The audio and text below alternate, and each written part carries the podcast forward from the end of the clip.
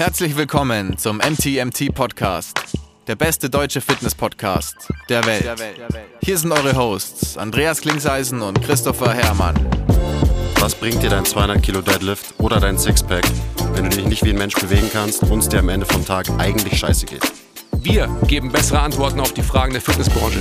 Für was brauchst du 100 Zertifikate, wenn du keinen Zugang zu deinem Gegenüber findest? Du musst einfach ein Menschenmensch sein. Grundprinzipien sind Systemen einfach immer überlegen. Es geht um Prozessliebe und nicht um Ergebnisorientiertheit. Fitness und Gesundheit sind keine Endziele, sondern sich dauerhaft autoregulierende Prozesse. Wir haben zwar keine Ahnung davon, aber wir reden trotzdem drüber. wir sind live. Herzlich willkommen zum MTMT Podcast. Heute mal wieder mit eurem Lieblingsfreitag 14 Uhr QA Dream Team. Sebastian Schüssler, schön, dass du da bist und meine Wenigkeit. Schön, dass ich hier sein darf. Einen wunderschönen Samstagmorgen oder wann auch immer ihr diese Folge anhört. Bevor wir reingehen in das ähm, sehr diepe Topic heute, schaut unseren Sponsor, Löwenanteil. Ich habe hier gerade den italienischen Bohneneintopf auf dem Tisch stehen, mag ich sehr gern. Der ist mit Hühnchen. Das ist so ein äh, sehr tomatiger, eben Bohneneintopf mit ein bisschen Chicken. Aber Löwenanteil hat auch sehr viele vegane Optionen, also für alle Vegetarier und Veganer unter euch. Du bist ja so bisschen Vegetarier. Ähm, da gibt es geile Optionen. Mit dem Code MTMT10 kriegt ihr 10% auf alles. Beziehungsweise ihr könnt einfach über den Link ähm, unter diesem Podcast bestellen und dann kriegt ihr automatisch 10%. Unterstützt eure Gains und alles, was wir so machen. Let's go. Und damit gehen wir rein. Über was reden wir denn heute, lieber lieber Sebastian. Du hast mir vorgestern geschrieben und mich gefragt, ob ich Lust habe, eine Folge über Rückenschmerzen mit dir zu machen. Und da war ich so, selbstverständlich habe ich Lust, eine Folge über Rückenschmerzen mit dir zu machen. Let's fucking go. Also geht es heute um Rückenschmerzen und um alles, was damit zu tun hat, würde ich sagen. Also quasi alles, weil er alles hat, was damit zu tun, kann was damit zu tun haben. Ja. Oh, fuck. Ähm, ja, also es ist ein äh, sehr großes Thema, logischerweise. Du hast ja vorhin auch so ein bisschen von Volkskrankheit geredet. Äh, ich habe da mal gehört, irgendwie 80 Prozent der Menschen haben irgendwann in ihrem Leben irgendeine Art von Rückenschmerzen. Also es betrifft einfach sehr, sehr viele Leute. Betrifft es auch dich? Hast du manchmal Rückenprobleme oder so? Ja, also ich würde jetzt einfach mal ja sagen. Ja ich weiß nicht, ob man da jetzt aufpassen muss als, als Fitness-Enthusiast und Personal Trainer und Mensch, der in der Branche arbeitet, ähm, niemals davon betroffen zu sein, aber Rückenschmerzen sind ja auch was sehr, sehr Breites und ich glaube, es ist auch ganz normal, dass man da einfach nicht drum rumkommt, irgendwann mal irgendwie Rückenschmerzen zu haben, egal ob das mal davon kommt, ob man im Training zu schwer gehoben hat und vielleicht auch einfach nur sowas wie Muskelkater im Rücken hat und das quasi oftmals als Rückenschmerzen verstanden wird oder mal neue Bewegungen ausprobiert habe, wie ich zum Beispiel kürzlich, weiß nicht wann das war, Montdienstag oder so, ähm, an der K-Box, was jetzt keine Rückenschmerzen waren, sondern das war ein richtig kranker Muskelkater irgendwo ähm, in der Nähe meiner Wirbelsäule, unterhalb meines Brustkorbs, überhalb von meinem Becken und nicht so LWS-Gegend, sondern seitlicher. Aber es hat sich auf jeden Fall auch sehr schmerzhaft angefühlt und also ich bin mir zu 100% sicher, dass es halt einfach nur ein kranker Muskelkater war, weil ich da eine neue Bewegung an der K-Box ausprobiert habe und und weil es halt auch wieder weggegangen ist. Weil es halt auch einfach wieder weggegangen ist. Und zwar ähm, Spoiler durch mehr Bewegung. Ähm, ja, das ist ja, da sind wir auch schon beim ersten Punkt. Ja. Dass so Rückenschmerzen sind nicht gleich Rückenschmerzen. So, da ja, voll. Ganz, Aber klar, ganz, ganz weißt du, viele Ausprägungen. Auch sowas wie, hat man sich mal irgendwie blöd, keine Ahnung, verlegen, versessen, einen Zug geholt, so so what? Diese ganzen so. Erklärungen, die da ja. halt dann immer gesucht werden und äh ist, ja, so, ist ja nichts Dramatisches, ist auch wiederum Spoiler. So, ja. Ähm, es ist, Oft ist es nichts Dramatisches. Ja, ja, ja, voll. Aber, und das ist auch irgendwie ein ganz wichtiges Thema für mich, wenn wir über Rückenschmerzen reden, viele Leute dramatisieren halt ähm, ja. Rückenschmerzen oder auch einfach nur irgendein Gefühl, Missempfinden im unteren Rücken immer sehr, sehr schnell war. Dann ist immer gleich so, oh fuck, äh, man denkt sofort an Bandscheibenvorfall und das ist ja so ein großes Wort. Und ähm, also viele Leute reagieren, glaube ich, auf ja, Missempfinden, Schmerzen im unteren Rücken viel sensibler als teilweise bei anderen Stellen, weil es ja. eben so belastet ist mit eben so, oh mein Gott, die Bandscheibe. Ja. Und dann hat man irgendwie gleich so die Angst, oh Übermorgen Gott, ich, bist du tot. So. Ja, ich, genau. Und ich kann nie wieder das und das machen, ohne Schmerzen zu haben und so. Und also ich, ich verstehe das zu 100 Prozent, weil bin there. So, also mich haben Rückenschmerzen mal wirklich äh, gelähmt, mehr oder weniger. Also ich konnte nicht meinen Sport machen, ich konnte nicht laufen, ich konnte nicht gehen ohne Schmerzen ähm, eine Zeit lang. So, da war ich noch sehr jung. Ähm, und das ist ja so, das hat sich mein System schon irgendwie gemerkt, was ich damals hatte. Also ich habe inzwischen, ich habe keine Schmerzen. Ich habe eigentlich, ich habe nie Rückenschmerzen, aber ich habe schon noch regelmäßig eben so ein ja, Missempfinden. Also so, wo man sagen würde, so ich spüre meinen unteren Rücken, ähm, aber eben es sind keine Schmerzen. Und allein das ist, glaube ich, schon wichtig, dass man das so ein bisschen differenzieren kann, dass halt ein komisches Gefühl nicht unbedingt ein Schmerz ist. Ja. Aber ob es am Ende so einen großen Unterschied macht, ist so die Frage, weil wenn sich's kacke anfühlt und wenn es dich irgendwie einschränkt, wenn's, wenn du dir Sorgen machst oder so, dann ist es halt einfach ein Thema, ähm, um das man sich kümmern sollte. Ich meine, das wäre dann voll. Da ist dann Schmerz quasi auch, oder also das rein das Wort Schmerz mehr oder weniger Definitionssache und subjektives Empfinden, weil für den einen ist, das hatten wir glaube ich neulich auch in irgendeiner Folge, für den einen ist es schon Schmerz, für den anderen ist es irgendwie ein komisches Gefühl. Das hatten wir im Skill-Meeting. Irgendwo, ja. ah, okay, Also irgendwo, wo, wo wir drüber geredet haben, dass eben, wenn der Andi sagt, nee, mir tut nichts weh, genau da war das. ähm, dass das halt was anderes ist, als wenn ein Kunde zu uns kommt und eben der zum Beispiel auch nur irgendein Gefühl halt sehr, sehr stark ähm, interpretiert. Ja. Und also das ist eben, Schmerz ist extrem subjektiv und äh, deswegen ist es auch immer sehr, sehr schwierig, finde ich, mit Kunden drüber zu reden und da muss man dann oft und viel nachfragen, damit man sich irgendwie ein besseres Bild davon machen kann, so was, was bedeutet denn das wirklich für diesen Menschen, Ja. wenn der sagt, hey, mir tut der Rücken weh. Und ich glaube gerade auch, also was Unbekanntes ist immer erstmal mehr Schmerz oder mehr Einschüchterung für, für jemanden, als was, was man vielleicht kennt, was man schon mal hatte, wo man schon mal damit klargekommen ist, also was man quasi auch wieder wegbekommen hat, weil das wird einem immer dann ein Gefühl von Sicherheit geben, im Sinne von, ah, okay, ich habe jetzt wieder dieses Empfinden, Schmerz, wie auch immer, aber ich weiß, was zu tun ist und weiß, dass es wieder weggeht. Und wenn man das, wenn man da irgendwie was zum ersten Mal hat, irgendwie, sei es jetzt Unterrücken oder jegliche andere Schmerzen oder Missempfinden im Körper, die es sonst so gibt, und man weiß eben nicht, wie man es, also au- auf quasi das erste Empfinden hin, wie man es wegbekommt und ähm, dass es auch wieder weggeht, also da die Sicherheit zu haben, dass es wieder weggeht, Ja. ähm, dann ist es natürlich sehr ähm, einschüchternd.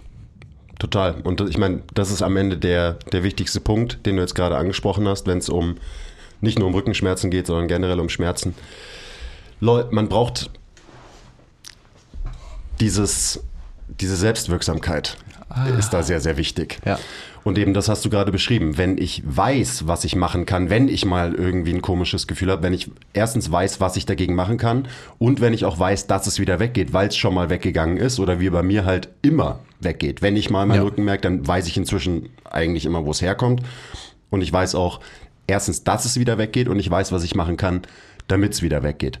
Ähm, meistens gehen Sachen ja eh von alleine weg, aber man kann diesen Prozess immer unterstützen, ähm, indem man halt einfach gute Dinge macht. Und Ja. das ist so, so wichtig, dass man eben diese, ähm, diese Selbstwirksamkeit entwickelt bei Menschen und Menschen eben einfach zeigt, hey, ja, du hast gerade ein Problem. Und das ist ja auch das, was wir halt als Personal Trainer ganz viel machen, Ja. ähm, wenn wir solch, mit solchen Leuten arbeiten und eben talking about 80 Prozent der Bevölkerung, kann man sich ja vorstellen, wie viele von unseren Kunden halt irgendwie Rückenschmerzen hatten, haben, immer mal wieder haben und so weiter. Und das ist das, das ist das Wichtige. Und oft ist es ja auch so, also ich habe vorhin mal so nachgedacht, ich habe schon sehr viele Leute trainiert, die auch halt wirklich massive Rückenprobleme hatten. Also halt einen Bandscheibenvorfall konkret und teilweise halt auch Taubheitsgefühle und so weiter. Und oft ist es so, man fängt, finde ich, im Trainingsprozess immer so viel, sehr reingezoomt an und kümmert sich darum. Aber irgendwie trainiert man dann halt einfach mit den Leuten und dann fragt man so ein Jahr später mal so, hey, ähm, übrigens, was ist eigentlich mit deinem Rücken? Und dann sind die Leute so, ach so, ja, nee, das macht mir eigentlich gar keine Probleme mehr. Und also so, so lief das bei mir sehr häufig. Also gerade bei Kunden, die wegen Rückenschmerzen zu mir gekommen sind, das ist halt einfach irgendwie nach einem Jahr Training, wo die Leute halt einfach Muskeln aufbauen, stärker werden und so, dann irgendwie kein Thema mehr ist und es quasi so nebenbei mit behandelt wird, in Anführungszeichen, ohne dass man so spezifisch immer irgendwie drauf eingehen muss. Und das ist für mich, das ist der größte Win für mich als Coach eben, dieser Moment, wenn man irgendwie nach einem Jahr mal so nachfragt, so, ah ja, übrigens, geht eigentlich mit deinem Rücken? Und der Kunde ist so, ach so, ja, eigentlich alles cool. Und dann ist so, da habe ich anscheinend einen ganz guten Job gemacht über das letzte Jahr. Und dann ist es auch so, weil das, diese Erkenntnis löst beim Kunden natürlich auch so, boah krass, ich habe jetzt ein Jahr trainiert und mein Rücken macht mir nicht mehr zu schaffen. Boom, Selbstwirksamkeit entwickelt. Aber um da nur ein paar Missverständnisse gleich mal vorzubeugen, der Quiz hat jetzt nicht gesagt, dass einfach nur Muskeln aufbauen und Stärke werden so reicht quasi. Es ist, Doch, wir wollen, Hab ja, ja, habe ich gesagt. aber bitte nicht so nihilistisch verstehen, wie man das jetzt potenziell verstehen könnte, weil es kommt natürlich auch So drauf an, wie man, also ich sage jetzt einfach mal, wie man Muskeln aufbaut und stärker wird, so, weil was bedeutet stärker werden, was bedeutet Muskeln aufbauen und ähm, der Weg quasi ist schon entscheidend. Das wollte ich nur noch mal kurz anmerken. klar. Aber generell, was ich auch da noch sagen wollte, und ich will mich da jetzt auch nicht zu weit aus dem Fenster lehnen, aber ich glaube, und, Lehn dich mal richtig und, weit aus dem Fenster. und das, das erzähle ich auch vielen Leuten, die äh, mit sehr komplexen Problemen zu uns kommen, beziehungsweise die denken, dass sie sehr komplexe Probleme haben, sei es der Rücken, sei es die Knie, die Schulter oder irgendwas ist schief und sie haben eine Skoliose und schlagen sich schon seit Jahrzehnten damit rum und ähm, so richtig konnte irgendwie niemand helfen und ähm, ich will jetzt gar nicht sagen, dass, also wir ziehen schon bis zu einem gewissen Punkt Leute mit sehr komplexen Problemen an. Liegt auch an unserem Netzwerk, dass wir halt Klar. viel mit Ärzten und äh, Physios zusammenarbeiten und, Und- dadurch Leute zu uns kommen. Und ich sag vielen Menschen, und weil ich das auch wirklich persönlich glaube, dass ich der Überzeugung bin, dass unser Körper mit allem irgendwie klarkommt. Also, dass wir quasi jegliche Heilungskraft für, egal wie komplex das Problem ist, ähm, in uns haben und dass nichts, was, wir, was die Leute irgendwie mitbringen, bedeutet, sie können, sie müssen auf irgendwas verzichten oder irgendwas wird nie wieder so, wie es früher war.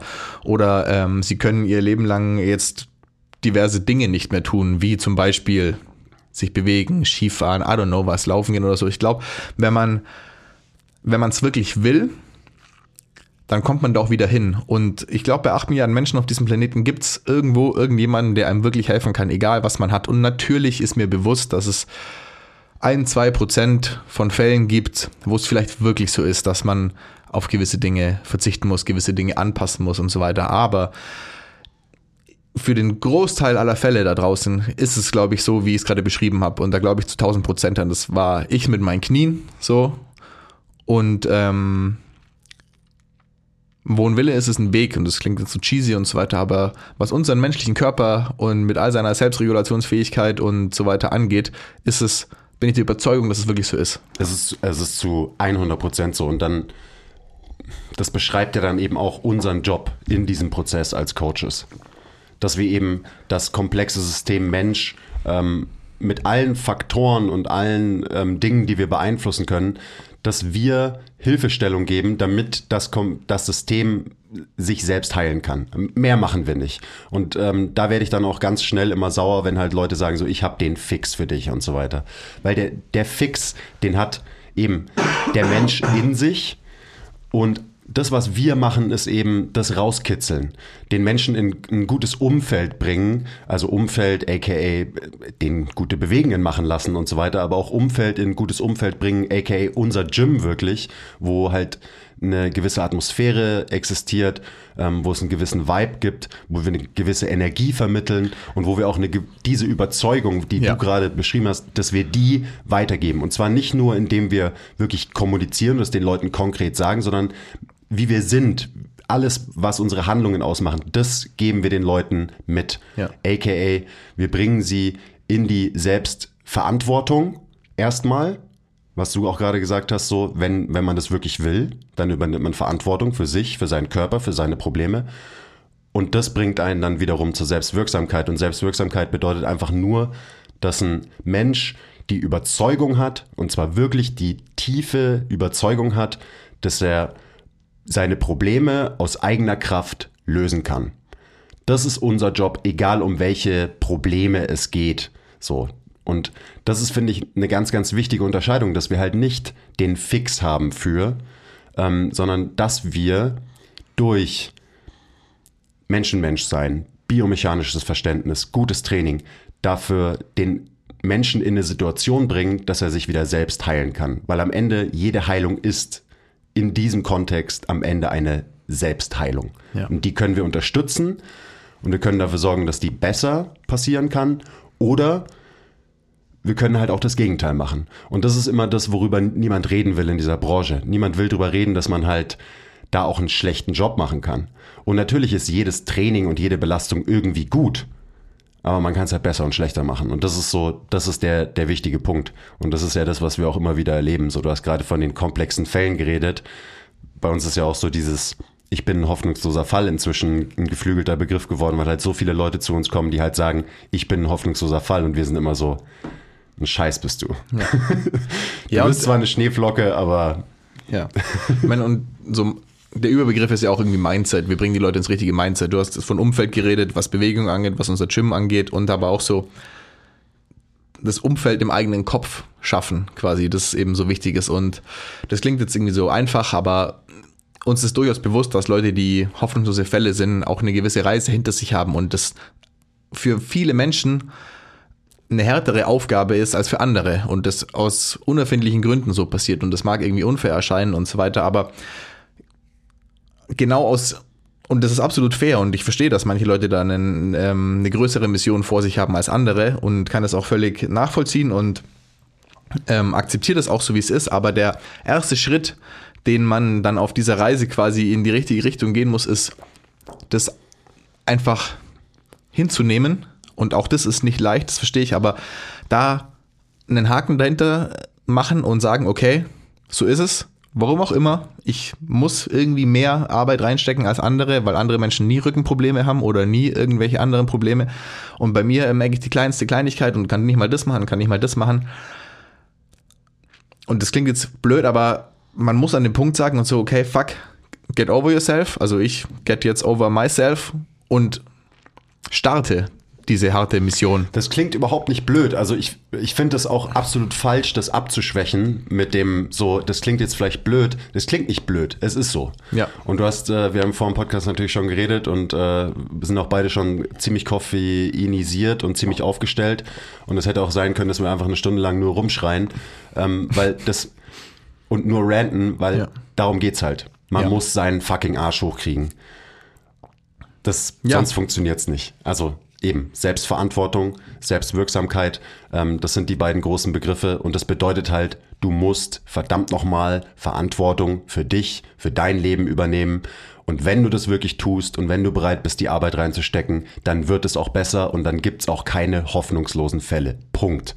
Das Problem ist nur, dass halt unser Gesundheitssystem leider oft dafür sorgt, ähm, dass diese Faktoren nicht gefördert werden, sondern genau das Gegenteil gemacht wird. Also talking about Nocebo, mit was für Glaubenssätzen und Vorstellungen die Menschen teilweise zu uns kommen, die sie halt leider dann doch mitbekommen haben von Ärzten, teilweise auch von Physios und so weiter. Ähm, das ist natürlich ein großes Problem in unserem gesamten ähm, Gesundheitssystem, aber das ist halt Fakt. Die Leute kommen halt zu uns, sagen, ich bin ein hoffnungsloser Fall, sagen Dinge wie, ich habe schon alles probiert, und es ist halt falsch. Die Leute haben halt nicht alles probiert Ja. und zwar nicht annähernd. Und in, in, in den meisten Fällen oft bedeutet das ja, ähm, dass sie sehr viele passive Maßnahmen schon probiert haben und dann denken sie, ich habe schon alles probiert, ich war schon bei der Akupunktur, ich habe mich schon hier massieren lassen, ich habe schon diesen Facial Release gemacht, ich habe schon Liebschau und Pracht ausprobiert und so. Und wir stehen dann halt da und sagen so, du hast zwar schon ein paar Sachen ausprobiert, aber du hast noch nicht viele Dinge ausprobiert in dem Bereich, der eigentlich zählt, und Ja. zwar Aktivität. Weil, aber das Narrativ ja auch oft so ist, dass Leute das nicht, oder dass Leute denken, das nicht zu dürfen, Ja. weil es potenziell gefährlich ist und so, uh, nee, Entschuldigung, so, ja, mit Bewegung würde ich aufpassen, uh, Krafttraining, nee, Gewichte, uh, mm. Skifahren, das würde ich jetzt auch erstmal nicht mehr machen. So, Videospiel, Basketball, mh, warte, lass dir mal, mach mal lieber vier Wochen erstmal Physio-Dings hier und da und so weiter und dann schau mal, wie es ist. So. Erstmal schon. Das ist halt so ein Narrativ. So, und ja, dann ist es kein Wunder, dass in unserer westlichen Welt Rückenschmerzen irgendwie zu einer gesellschaftlichen Epidemie gehören oder so, weiß nicht. Wo niemand weiß, was zu tun ist. Wenn, wenn halt, aber wenn die Maßnahmen halt auch sind, okay, nee, verzicht lieber mal auf alles, was dir was bringen könnte und dehn dich, geh auf die Foam Roller oder weiß nicht, ähm, wickel dich in Watte, belaste dich nie wieder, dann tut vielleicht auch dein Rücken nicht mehr weh. Also ja, ich meine, du hast nur noch mal das irgendwie auf den Punkt gebracht, ja. was ich halt so gemeint habe mit die, die Nocebos, die halt gestreut werden, die Glaubenssätze, die kreiert werden bei Menschen, die Ängste, die geschürt werden. Und teilweise oder meistens passiert es ja auch gar nicht so bewusst, logischerweise. Also kein Arzt stellt sich dann und sagt so, dem, dem mache ich jetzt mal richtig Angst. Ähm, sondern es ist halt fehlendes Wissen, fehlendes Verständnis, ähm, was dann leider oft eben dazu führt, dass Leute eben zu uns kommen und Dinge sagen wie, ich bin ein hoffnungsloser Fall und Dinge sagen wie, ich habe schon alles ausprobiert. Und dann macht man, dann, das ist ja dann oft so die Sache, dann machen wir mit ihnen in der ersten Session oder in den ersten Sessions die Dinge, die für uns die absoluten Basics der Basics sind, was Bewegung angeht und Belastung von einem Menschen und schon geht's den Leuten besser und die können es gar nicht glauben und so weiter. Und wir denken uns dann immer so, hey, das war doch, wir haben doch gerade nichts Besonderes gemacht ja. mit diesen Menschen. Das ist doch nichts Ausgefallenes. Das sollte doch einfach nur der absolute Standard sein. Aber das ist halt das Problem. Das ist halt noch nicht der absolute Standard in diesem Gesundheitssystem, dass Leute halt in die Aktivität gebracht werden.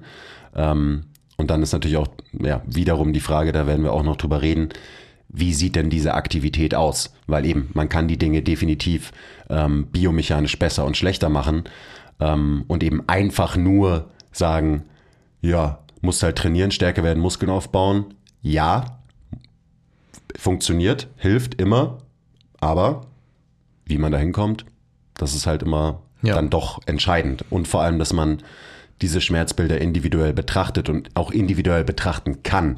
Weil auch da ist es, wenn du einfach kein Verständnis von menschlicher Bewegung hast, dann wirst du Probleme haben, wirklich individuell auf Menschen einzugehen.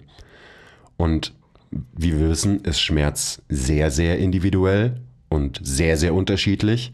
Und dementsprechend sind es halt sehr, sehr wichtige Skills, dass man es halt als Coach oder Physio, wie auch immer, ähm, eben wirklich schafft, individuell zu arbeiten. Das ist ja auch so unser Rant, dass du halt mit einem besseren Verständnis für Bewegung, ja, hast du halt diese Option und diese Möglichkeit, ähm, was dich natürlich schneller ähm, ans Ziel bringt, wenn du mit individuellen, wunderschönen Schneeflocken arbeitest. Ja. Und ich bin, da können wir jetzt gleich mal faktisch werden, oder was die Bewegung angeht, die man denn da vielleicht erstmal macht, weil natürlich. Ja, lass reingehen. Ist es, also, ja, oder? Ich, ich will schon auch faktisch ja. und praktisch werden heute und nicht nur so übers große Ganze reden, weil ich glaube, viele, die zuhören, ähm, die haben dieses, die teilen dieses, dieses Verständnis ja. eh schon. Und die, und die teilen wahrscheinlich auch viele unserer Grundlagen schon, also ihr, die ihr da draußen zuhört. Und deswegen könnt ihr den Podcast gerne auch an Menschen weiterempfehlen, die vielleicht noch nicht so diese Grundlagen verinnerlicht haben und ähm, noch nicht so selbstverständlich, wie wir sehen würden, hey fuck, wieso hat denn das die letzten zehn Jahre niemand mit der Person gemacht, die jetzt vor mir liegt und Rückenschmerzen hat und die es seit zehn Jahren nicht genau weiß, warum und so weiter. Natürlich fangen wir mit der Person jetzt auch nicht einfach straight an mit, okay, pass auf, wir machen jetzt mal ein paar Kniebeugen, wir machen einfach nur irgendwie richtig krass Benchen und schauen mal, was passiert, sondern wir gehen das Ganze individuell an und fangen da vielleicht so ein bisschen mehr an unserer, also an der von uns definierten Basis an. Und ähm, wir, wie viele von euch wissen, viele von euch vielleicht auch nicht, deswegen sprechen wir da gerne und häufig drüber. Die Basis von menschlicher Bewegung ist Atmung und Gehen. So, und gerade wenn jetzt jemand mit Rückenschmerzen zu uns kommt, dann ist die erste Sache, die wir uns, also klar, wir schauen uns an, wie die Person vor uns steht, machen vielleicht so einen Toe-Touch und so, aber das, da will ich jetzt gar nicht drüber sprechen wir schauen auch, wie die Person atmet. Und wir, wir lassen die Person, und das ist gar nicht so viel Unterschied eigentlich, wenn man es erstmal so ganz grob betrachtet, zu anderen Trainingstherapien oder wenn dann jemand irgendwie zur Physiotherapie geht und oder dann in der Trainingstherapie ist, so, dann macht man ja auch irgendwie Bauchübungen und ähm, Sachen wie, oh ja, die Hemmis so oder Hüftbeuger Stretchers und was weiß ich, so, weil ja der Rücken da sind, aber, wir, sind wir auch gleich wieder beim ja, nächsten äh, Problem. Ja, aber da, da, gehen wir jetzt nicht drauf ein. Ja. Gleich. Aber wie man halt Rumpfübungen macht, wie man die Hemmys trainiert, ist halt eben so wichtig. Und dann ist, wie gesagt, die Atmung der Start für uns.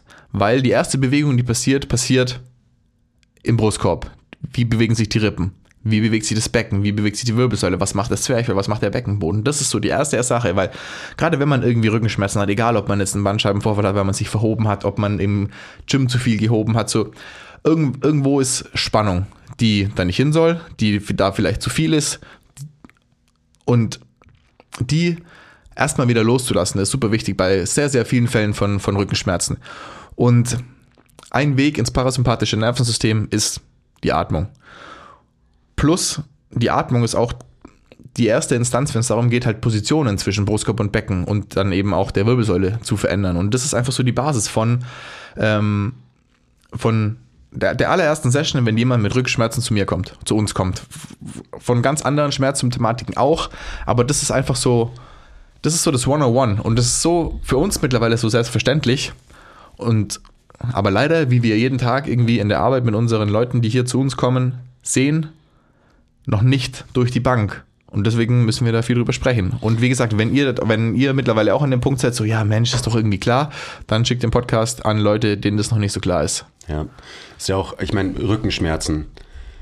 Macht natürlich Sinn, dass man sich irgendwie Becken und Brustkorb und wie diese beiden Strukturen miteinander interagieren anschaut, weil Rückenschmerzen passieren irgendwo zwischen Becken und Brustkorb. Ähm, logischerweise haben dann auch Strukturen wie das Zwerchfell und der Beckenboden Einfluss. Und da sind wir natürlich auch bei dem Thema, alles kann Einfluss haben auf Rückenschmerzen. Also du kannst auch noch weiter ähm, weggehen von dem Ort, wo wirklich die Schmerzen auftreten und sagen, hey, ich schau mir mal deinen Fuß an, weil das hat natürlich auch eine Connection. Also es ist am Ende des Tages so, alles ist connected, ähm, aber irgendwo muss man anfangen. Ja. Und es macht total Sinn, eben bei der Atmung anzufangen, beziehungsweise bei den Strukturen, die halt maßgeblich an der Atmung beteiligt sind. Und das ist halt, Atmung passiert im axialen Skelett, also in diesem Kanister, der gebildet wird von Becken und Brustkorb. Ähm, und das ist am Ende auch nichts Neues. Ich meine, wenn man sich jetzt mal so ein bisschen anschaut, wie, wie so das Verständnis von uns war, was Rückenschmerzen angeht, da kann man ja auch mal so ein bisschen hingehen, dann war das vor ein paar Jahren halt noch so diese alte Schule von ähm, Rumpfstabilität. Core Stability ist wichtig. Die McGill-Schule. Also so von wegen, okay, wir müssen dieses System, wo der untere Rücken, ähm, also wir reden übrigens über Schmerzen im unteren Rücken, ähm, ja gut, eigentlich kann man auch generell von Rückenschmerzen ja. Äh, sprechen, aber egal. Ähm, dieses, da tut irgendwas weh, also muss ich quasi den Rumpf einfach stabil machen. Und das wird gut sein für deine Rückenschmerzen. Das ist so ein Modell, dem bin ich lange gefolgt. Ähm, dem folgen immer noch sehr, sehr viele Leute in der Bewegungs-, Trainings-, Therapie-Welt glaube ich. Also eben die alte McGill-Schule. So, wir müssen Antibewegungen äh, trainieren, wir müssen dafür sorgen, dass dieses System stabil ist in großen Anführungszeichen. Ähm, und da ist was Wahres dran. So, das ist ein Teil davon, weil es irgendwie natürlich schon wichtig ist, dass du dein axiales Skelett gut ausrichten kannst und auch in einer gewissen Position, einer gewissen neutralen Position halten kannst, wenn du dich belastest. Aber das ist halt nur ein Teil. Und dann kommt natürlich noch der ganze Blödsinn dazu, den ich halt früher gemacht habe, so mit Hüftbeuger-Dehnen und so weiter, wo wir halt inzwischen einfach komplett davon weggekommen sind und zwar auch aus einem guten Grund, weil es halt nie wirklich funktioniert hat, auch nie wirklich funktionieren wird und es halt einfach andere Dinge gibt, die Menschen schneller ans Ziel bringen als statische Stretches halten für eine Struktur, wo man aus weirden Gründen denkt, dass quasi die Ursache für die Schmerzen in einer Muskelgruppe oder in einem Muskel liegen und so. Und das ist halt, das ist halt, so kann es nicht funktionieren, weil so funktioniert unser Bewegungssystem einfach nicht. Dementsprechend kann auch dieser Erklärungsansatz für Rückenschmerzen einfach nicht richtig sein. Und das mussten wir irgendwann einsehen. Und äh, deswegen haben wir überhaupt jetzt diesen Podcast und beschäftigen uns mit den Themen, mit denen wir uns beschäftigen und so weiter und so weiter. Ah, ja, es ist schon irgendwie deep mit diesen Rückenschmerzen. Ich meine, und der Ansatz, dass Rumpfspannung nicht verkehrt ist, ist ja auch gar nicht mal so falsch. Es ist nur limitiert, wenn man es darauf reduziert. Und ein wichtiger, also eigentlich ein kleiner Zusatz, den viele von euch vielleicht auch schon gehört haben oder ziemlich wahrscheinlich, ist einfach Position diktiert Funktion. Wenn man das noch mit, mit in die Suppe schmeißt quasi, dann kann man schon mal einen deutlich besseren Job machen, auch wenn man erstmal nur für Rumpf- und Hamstring-Spannung sorgt. Und dann wird es auch unweigerlich gut sein für, gerade jetzt für Probleme im unteren Rücken. Aber die Position von Brustkorb und Becken und Wirbelsäule ist halt unfassbar wichtig. Ja, weil, weil sie die, die Längen-Spannungsverhältnisse von allen ähm, Muskeln, die am Brustkorb und am Becken ansetzen, halt bestimmt. Also wenn wir jetzt nur beim axialen Skelett bleiben und das axiale Skelett ist eben Becken, Brustkorb, Wirbelsäule und Schädel, ähm, die Ausrichtung von diesen knöchernen Strukturen zueinander bedingt, ob Muskeln quasi eher kontrahiert, also kurz sind oder ob sie eher lang sind und eher exzentrisch orientiert sind. So, das ist einfach Fakt, dass die Position und dementsprechend auch die Funktion und auch die Spannung von Muskeln vorgegeben wird durch die Stellung von unserem axialen Skelett.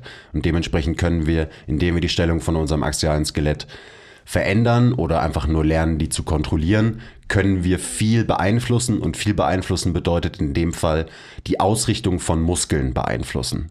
Und eben Rückenschmerzen haben ja ganz oft, also dass Muskeln da ein großer Faktor sind und auch die Längen-Spannungsverhältnisse, die Ausrichtungen von Muskeln, so, das ist irgendwie klar. Das ist ganz, ganz, ich meine, du hast es ja gesagt, so, es hat oft irgendwas mit Spannung zu tun. Dann kommt ja auch noch so ins Spiel, was war zuerst? War zuerst der Schmerz und dann reagiert der Körper mit einer Schutzspannung, macht sich fest, weil er halt eine Bedrohung wahrnimmt, einen Schmerz. Oder kommt der Schmerz, weil irgendwo zu viel Spannung ist? So, es kann beides sein. Ähm, und Schmerz ist ja ganz oft, also gerade bei Rückenschmerzen, ähm, eben nicht der passiert nicht, weil irgendwas strukturell beschädigt ist. Das ist ja auch eben das, was Leute immer gleich denken. Mir tut was weh, irgendwas ist beschädigt. Ähm, kann auch sein. Darüber reden wir heute, glaube ich, nicht wirklich, über ähm, so wirklich strukturelle Schäden. Ähm, das ist auch nicht einfach nicht unser ähm, Arbeitsbereich. Sondern es geht vielmehr darum, dass Schmerz halt ein Warnsignal vom System ist. Und es kann zum Beispiel einfach sein, so, hey, diese Struktur oder diesen Bereich, den belastest du mir zu viel. Also reagiere ich mit Schmerz, der dafür sorgt, dass du diesen Bereich nicht mehr so viel belastest, weil du dann eben, ich meine, das ist eine Schonhaltung am Ende des Tages. Dir tut irgendwas weh, du nimmst eine andere Position ein, wo es dir nicht mehr weh tut. Also eben genau, und dann hat das Nervensystem sein Ziel erreicht, nämlich Warnsignal geschickt und du hast bewusst oder unterbewusst irgendwas verändert, damit eine Struktur anders oder weniger zum Beispiel belastet wird. Bestimmte Muskeln vielleicht dadurch weniger Spannung haben die vielleicht zu viel Spannung hatten, weshalb dir dein Nervensystem das Signal geschickt hat, hey, hier, es stimmt irgendwas nicht. Und so sehe ich Schmerz viel. Einfach ja. als ähm, Kommunikationstool von unserem Nervensystem mit unserem bewussten Hirn. Ja, also everything happens for a reason. So, auch der Schmerz, also irgend, irgendwas. Es gibt auch da, es ja? gibt bestimmt auch Schmerzen, die keinen keinen logisch erklärbaren Grund haben, aber ja. über die reden wir jetzt auch erstmal. Voll. Nicht. Ja. ja, das. Mm. Irgendeinen Grund wird es schon geben, das. Also auch wenn es keinen logisch erklärbaren Grund gibt, hey, da ist trotzdem irgendwie ein Schmerz und wo, woran, woran liegt der, woran hängt der? So klar, da kann man dann das Rabbit Hole richtig tief Gründe reingehen. Gründe. Sagen. Ja, genau. Ja, oft, also es ist wahrscheinlich nie irgendwie einer. Und auch wenn man dann die Rückenschmerzen irgendwie verbessert hat, ich will es nicht geheilt hat, sagen, dann weiß man am Ende auch überhaupt nicht, was es der Grund war. Ja. Und das ist ja. auch fucking okay. So. Ja. Es ist scheißegal. Also ich habe auch lange gedacht, so, boah, geil, geil, ich habe die Rückenschmerzen ge geheilt, weil es hat jetzt irgendwie bestimmt da und damit zu tun gehabt. So, aber ja, weiß man es am Ende? War's.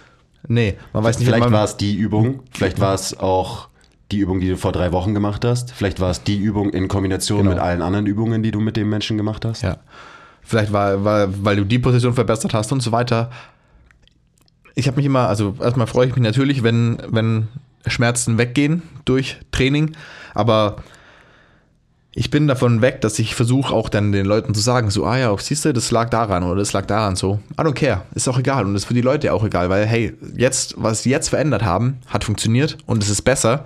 Und ob es jetzt diese eine Sache war oder die, so, es ist am Ende wahrscheinlich die Summe aus ganz vielen Dingen gewesen. Und das ist natürlich schon okay, das den Leuten zu sagen und ihnen zu sagen, hey, pass auf, mach vielleicht nicht alles wieder genauso wie vorher, sondern von den neuen Sachen, die du gerade in dein Leben implementiert hast, egal ob das Training, Bewegung, was weiß ich war, ähm, so behalte dir das bitte bei, weil das sorgt dafür, dass du nicht die gleichen Probleme hattest wie am Anfang. So.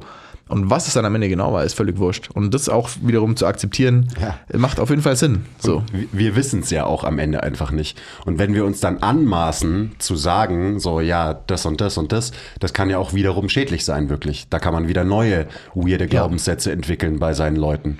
Ähm, also ja, da, da, muss man schon auch aufpassen in der Kommunikation. Ähm, lass uns kurz zurückgehen zu dem ganzen Rumpfstabilitätsding ah, ja. und so weiter. Ähm, das war klar, dass wir überall hingehen, wenn wir einfach nur als Thema Rückenschmerzen uns vornehmen. Mhm. Aber, und das ist mir so wichtig. Dieser, dieser ganze Hype um Rumpfstabilität und eben den Research von Stuart McGill und alles, was irgendwie dazugehört und diese Schule an Functional Training, die ja auch stark davon beeinflusst ist, hat viel dazu geführt, dass wir gesagt haben, okay, die Aufgabe vom Rumpf ist es, unser Skelett zu stabilisieren oder von der Rumpfmuskulatur und Bewegung zu widerstehen. Also trainieren wir das und das wird gut sein für deine Rückenschmerzen. Und eben, das ist ein Teil, das ist bei uns heißt das der Stack, deswegen muss man stacken können, diese Position einnehmen können, auch halten können für bestimmte Übungen. Das ist ein Tool für gewisse Übungen weil eben Position diktiert Funktion. Das ist aber kein anzustrebender Zielzustand, in dem jemand sein Leben verbringen soll. Und das haben wir leider gemacht. Und ich weiß, man kann jetzt sagen, so ja, aber Stuart McGill ist ja nicht schuld und in seiner Praxis behandelt er ganz anders. Und so, ich verstehe ich, aber auf der anderen Seite muss ich auch dagegen stellen, man ist schon auch dafür verantwortlich, wie die Informationen, die man an die Welt rausgibt, wie die interpretiert werden und wie die dann am Ende umgesetzt werden. Natürlich ist jeder Mensch für sich selber verantwortlich und jeder muss selber für sich Informationen auch irgendwie einordnen und reflektieren. Trotzdem, ähm, weil die Verantwortung sehe ich auch bei uns, wenn Missverständnisse entstehen durch Informationen, die wir vermitteln, zum Beispiel über den Stack, dann ist es unsere Verantwortung, diese Missverständnisse auch zeitnah wieder aufzuklären. Das haben wir in letzter Zeit viel gemacht, wo wir dann halt gesagt haben, hey Leute, ihr dürft dieses ganze Ding mit Stack bitte nicht fehlinterpretieren. Bitte nicht denken, dass ihr im Stack spazieren gehen sollt oder euer Leben da drin leben sollt und so. Und das hat Stuart McGill meiner Meinung nach krass verpasst. Und ähm, eben, man sieht es bis heute in der Praxis. Leute mit Rückenschmerzen, nein, wir müssen einen Rumpf stabilisieren. Müssen ganz viele Anti-Rotationen, Anti-Flexionen, Anti-Extensionen und so weiter trainieren. Und ja, es ist wichtig, dass du den Stack halten kannst, dass du quasi dein System stabilisieren kannst gegen externe Kräfte, dass du dich rigide machen kannst. Aber wichtiger, und das würde ich wirklich so sagen, auch mit der Bewertung, viel wichtiger ist genau das Gegenteil dass du deine Wirbelsäule und deinen Rücken und alle Strukturen frei bewegen kannst. Und da, da ist der große, große Disconnect bei diesem ganzen Stability-Ding. Da kommt ja. natürlich auch dazu, dass einfach Stabilität komplett falsch interpretiert wird. Also einfach der Begriff, dass Leute denken, Stabilität bedeutet Rigidität, also quasi keine Bewegung in einem System ist Stabilität. Und das ist einfach, wenn man sich die Fachliteratur anschaut, auch so, das ist auch nichts Neues, das ist nicht richtig. Stabilität ist deutlich komplexer.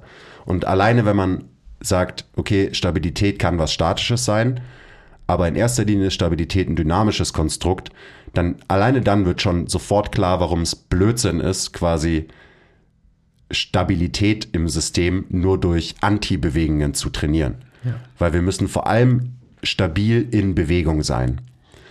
Und wenn wir durch unser Training dafür sorgen, dass Leute sich weniger bewegen, also weniger Bewegungsoptionen haben, weniger Bewegungsoptionen nutzen ähm, und auch Angst davor haben, sich zu bewegen, weil eben du musst ja, brauchst ja Core Stability immer so, damit dir nichts wehtut.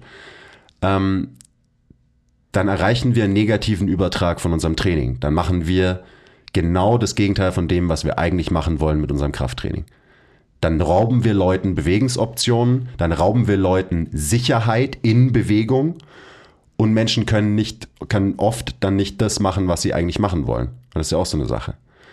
Rückenschmerzen halten dich ja oft davon ab, dass du XY machen willst. Also Leute kommen zu uns und sagen, ja, ich will meine Rückenschmerzen in den Griff kriegen.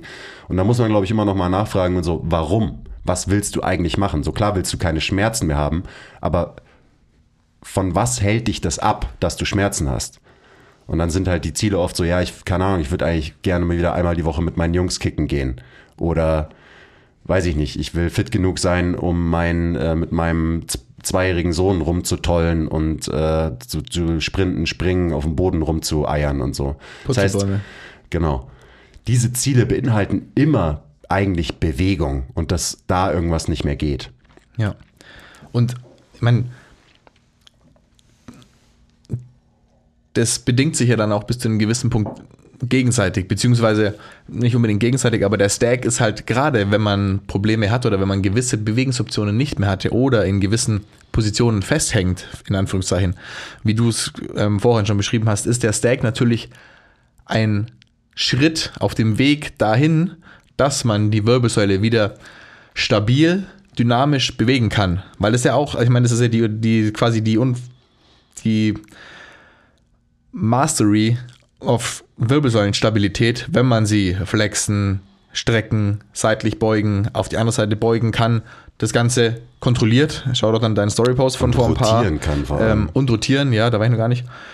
Aber wenn man das quasi kontrollieren kann, diese Bewegung, dann ist das eine stabile Bewegung, wie du gerade gesagt hast, nur nochmal zusammenfassend, eine stabile Bewegung, die kontrolliert wird. Und dann ist es auch nichts Wildes, sondern es ist stabil, es ist unter Kontrolle.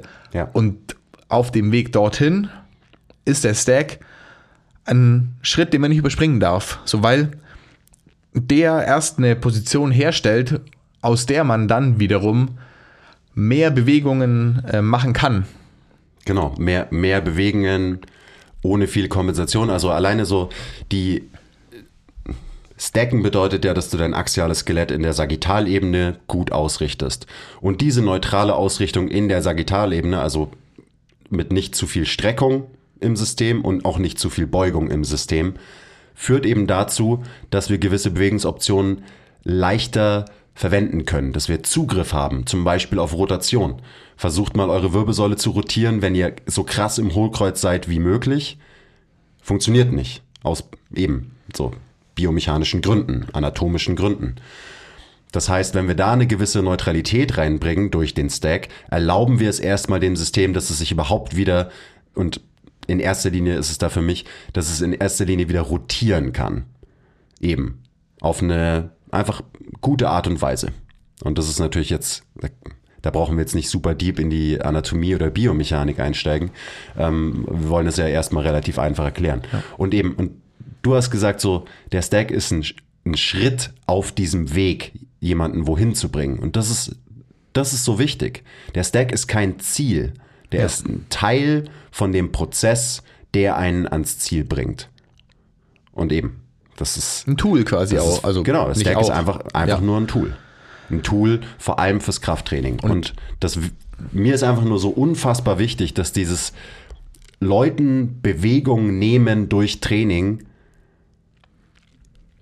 das ist einfach die falsche Art und Weise, ähm, an diese Sache heranzugehen.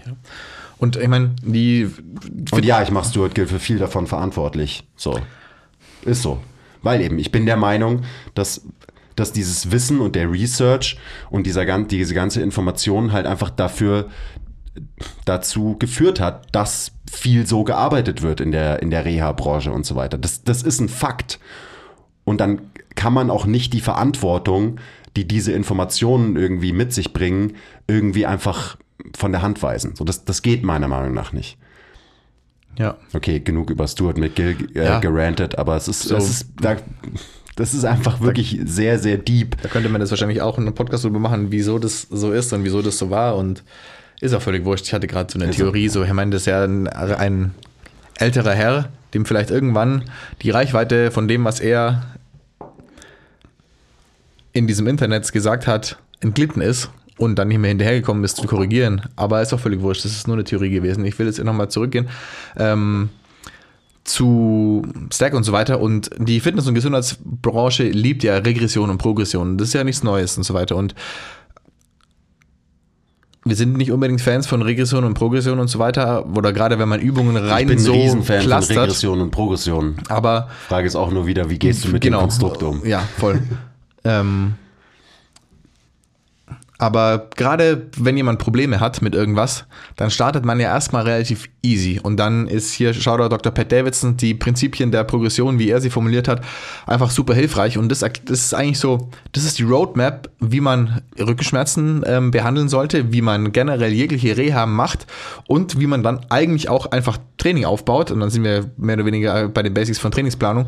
Aber ähm, das das ist eigentlich so der Weg, der ganz, der auch schon seit wahrscheinlich Jahrzehnten, ähm, bestimmt schon in irgendwelchen russischen Büchern ähm, formuliert wurde und so, vor einem liegt, aber irgendwann hat man einfach aufgehört, am Anfang was zu machen und am Ende was zu machen und hing dann in der Mitte fest. Oder macht, man hat nur das Ende gemacht oder nur den Anfang. Und es war einfach so ein bisschen, Warum auch immer. Und das, das ist ein Rätsel für mich, das wahrscheinlich nie, das mir niemals irgendjemand erklären kann. Und ich hing da ja selber auch drin fest. Und das ist wahrscheinlich, wahrscheinlich ist die einzige Erklärung, hey, es ist einfacher, wenn man gewisse Dinge weglässt. Ich wollte gerade sagen, ich kann Ähm, das dir schon erklären. ja, okay. das, das macht halt was extrem Komplexes sehr einfach. Und äh, wir sind immer auf der Suche nach einer einfachen Antwort auf eine komplexe Frage. Und deswegen ist es so. Okay, gut, Rätsel gelöst, aber so, so komplex ist es dann am Ende nämlich eigentlich auch gar nicht, weil wenn jemand, also im Training fängt man einfach an, macht Babyschritte über Zeit und dann wird das Ganze schwerer und das Ganze wird irgendwie dynamischer und die Bewegungen werden komplexer. Können es werden, müssen es ab einem gewissen Punkt vielleicht auch nicht mehr, aber das ist wiederum was ganz was anderes. Ähm, aber gerade wenn jemand Probleme hat, dann fängt man halt easy an. Um es ganz leicht zu erklären, man fängt easy an und steigert das Ganze dann. Und wenn jemand wirklich Schmerzen hat, dann fängt man halt sehr, sehr easy an in einer statischen Position mit wenig dynamischer Bewegung in der Sagittalebene, weil das erstmal die erste ist, die, die es zu kontrollieren gilt. Und ich will das jetzt nicht in irgendeine Hierarchie stellen, aber das, so ist es einfach einfacher zu graspen, wenn man in der sagittalen Ebene anfängt. Und stellen. oft ist es ja auch so, dass Ursache, die eine Ursache wiederum in Perspektive gerückt, wie wir es vorher gemacht haben. Es gibt nicht nur die eine Ursache, aber ähm, viel äußert sich halt auch in der sagittalen Ebene, dass man halt gewisse Dinge in der sagittalen Ebene nicht mehr unter Kontrolle hat. Und Kontrolle ist einfach wichtig. So über Kontrolle redet nie irgendjemand über dieses Wort, aber Kontrolle ist einfach fucking Doch, wichtig. Über dieses, über dieses Wort reden viele Menschen, ohne es zu wissen. Weil du könntest Stabilität durch den Begriff Kontrolle ersetzen und dann würde es viel mehr Sinn machen. Ja. Weil das beschreibt das Phänomen der Stabilität viel besser. Kontrolle. Kontrolle über Bewegung zu haben oder auch über Nichtbewegung, was dann eben die statische Form von Stabilität wäre. Was ja auch was ist, was. Also wir- wirklich, probiert das mal aus in eurem, in eurem Brain drin und wenn ihr über Sachen nachdenkt und auch sprecht, wenn ihr über Stabilität nachdenkt oder sprecht, ersetzt den Begriff mal durch Kontrolle oder auch motorische Kontrolle und schaut, was passiert. Schaut, was passiert mit eurem Verständnis, schaut, wo eure Gedanken dadurch hingehen. Das ist ein wichtig, ist ein sehr nützlicher Schritt für alle Coaches, Therapeuten, whatever da draußen. Kleiner Break. Wenn euch gefällt, was wir machen und ihr uns unterstützen wollt, zeigt uns ein bisschen Liebe, gebt uns Feedback, teilt die Folge, supportet uns auf Patreon. Den Link findet ihr in der Beschreibung. Und jetzt geht's weiter mit der Folge. Und dann Step by Step, hier Prinzipien der Progression, Kontrolle von der einen Schicht in die nächste, von einem Schritt zum nächsten zu bringen, macht einfach Sinn. Und das ist eigentlich ein relativ gutes Rezept, finde ich, was, was egal, jetzt in unserem Fall heute Rückenschmerzen angeht, weil dann bringt man Kontrolle in die sagittale Ebene, was impliziert, dass man sich die Atmung anschaut, wie sich Zwerchfell und der Beckenboden bewegt, quasi wie die Position, Positionalität, Funktion von ähm, Brustkorb und Becken ist. Dazwischen hängt die Wirbelsäule, die folgt dementsprechend dann der Bewegung einfach. Und dann geht man einen Schritt weiter. Okay, sagittale Kontrolle in Check quasi. Macht man das nächste. Und weil du das vorhin gesagt hast, so das ähm, ist super wichtig. In, in jeder ersten Session, wenn jemand irgendwie Rückenschmerzen hat, will ich, dass die Person auf beiden oder slash auf einem Bein steht. Und da will ich dann auch wissen, von wegen, was ähm, der Fuß macht quasi. Und ist nicht unbedingt einfach nur, was der Fuß macht, sondern wie die Person ähm, mit den Kräften aus ihrer Umwelt umgeht, wenn sie durchs Leben geht. Hier atmen und gehen ist wichtig. Und gehen passiert halt normal, normalerweise auf den Beinen, slash auf den Füßen. Und ich will mir zumindest in der ersten Session anschauen, wie die Person das macht, also wie sie steht und geht. Und ob man dann nicht auch durch einfache Sachen, durch einfache Kontrollübungen, ähm, da auch schon ja, für eine gewisse Umprogrammierung sorgen kann, was oft auch relativ schnell geht, wenn man der Person nur sagt, hey, achte mal eher hier drauf oder pass mal auf, dass du das nicht so machst oder lass mal hier locker, lass mal hier los. Dieses Loslassen ist auch so ein Thema, was sehr, sehr wichtig ist, wenn es um Schmerzen geht, weil es ja eben eine Schutzspannung ist, oft, die der Körper irgendwie hat, die aber die einem im Weg steht. Nimmt, genau. die einem, genau, und, und Ja. auch im Weg steht in diesem Trainingsprozess. Ich Ja, aber weil sie eben Bewegungsoptionen nimmt, die eigentlich gut für einen wären. ja. Ja.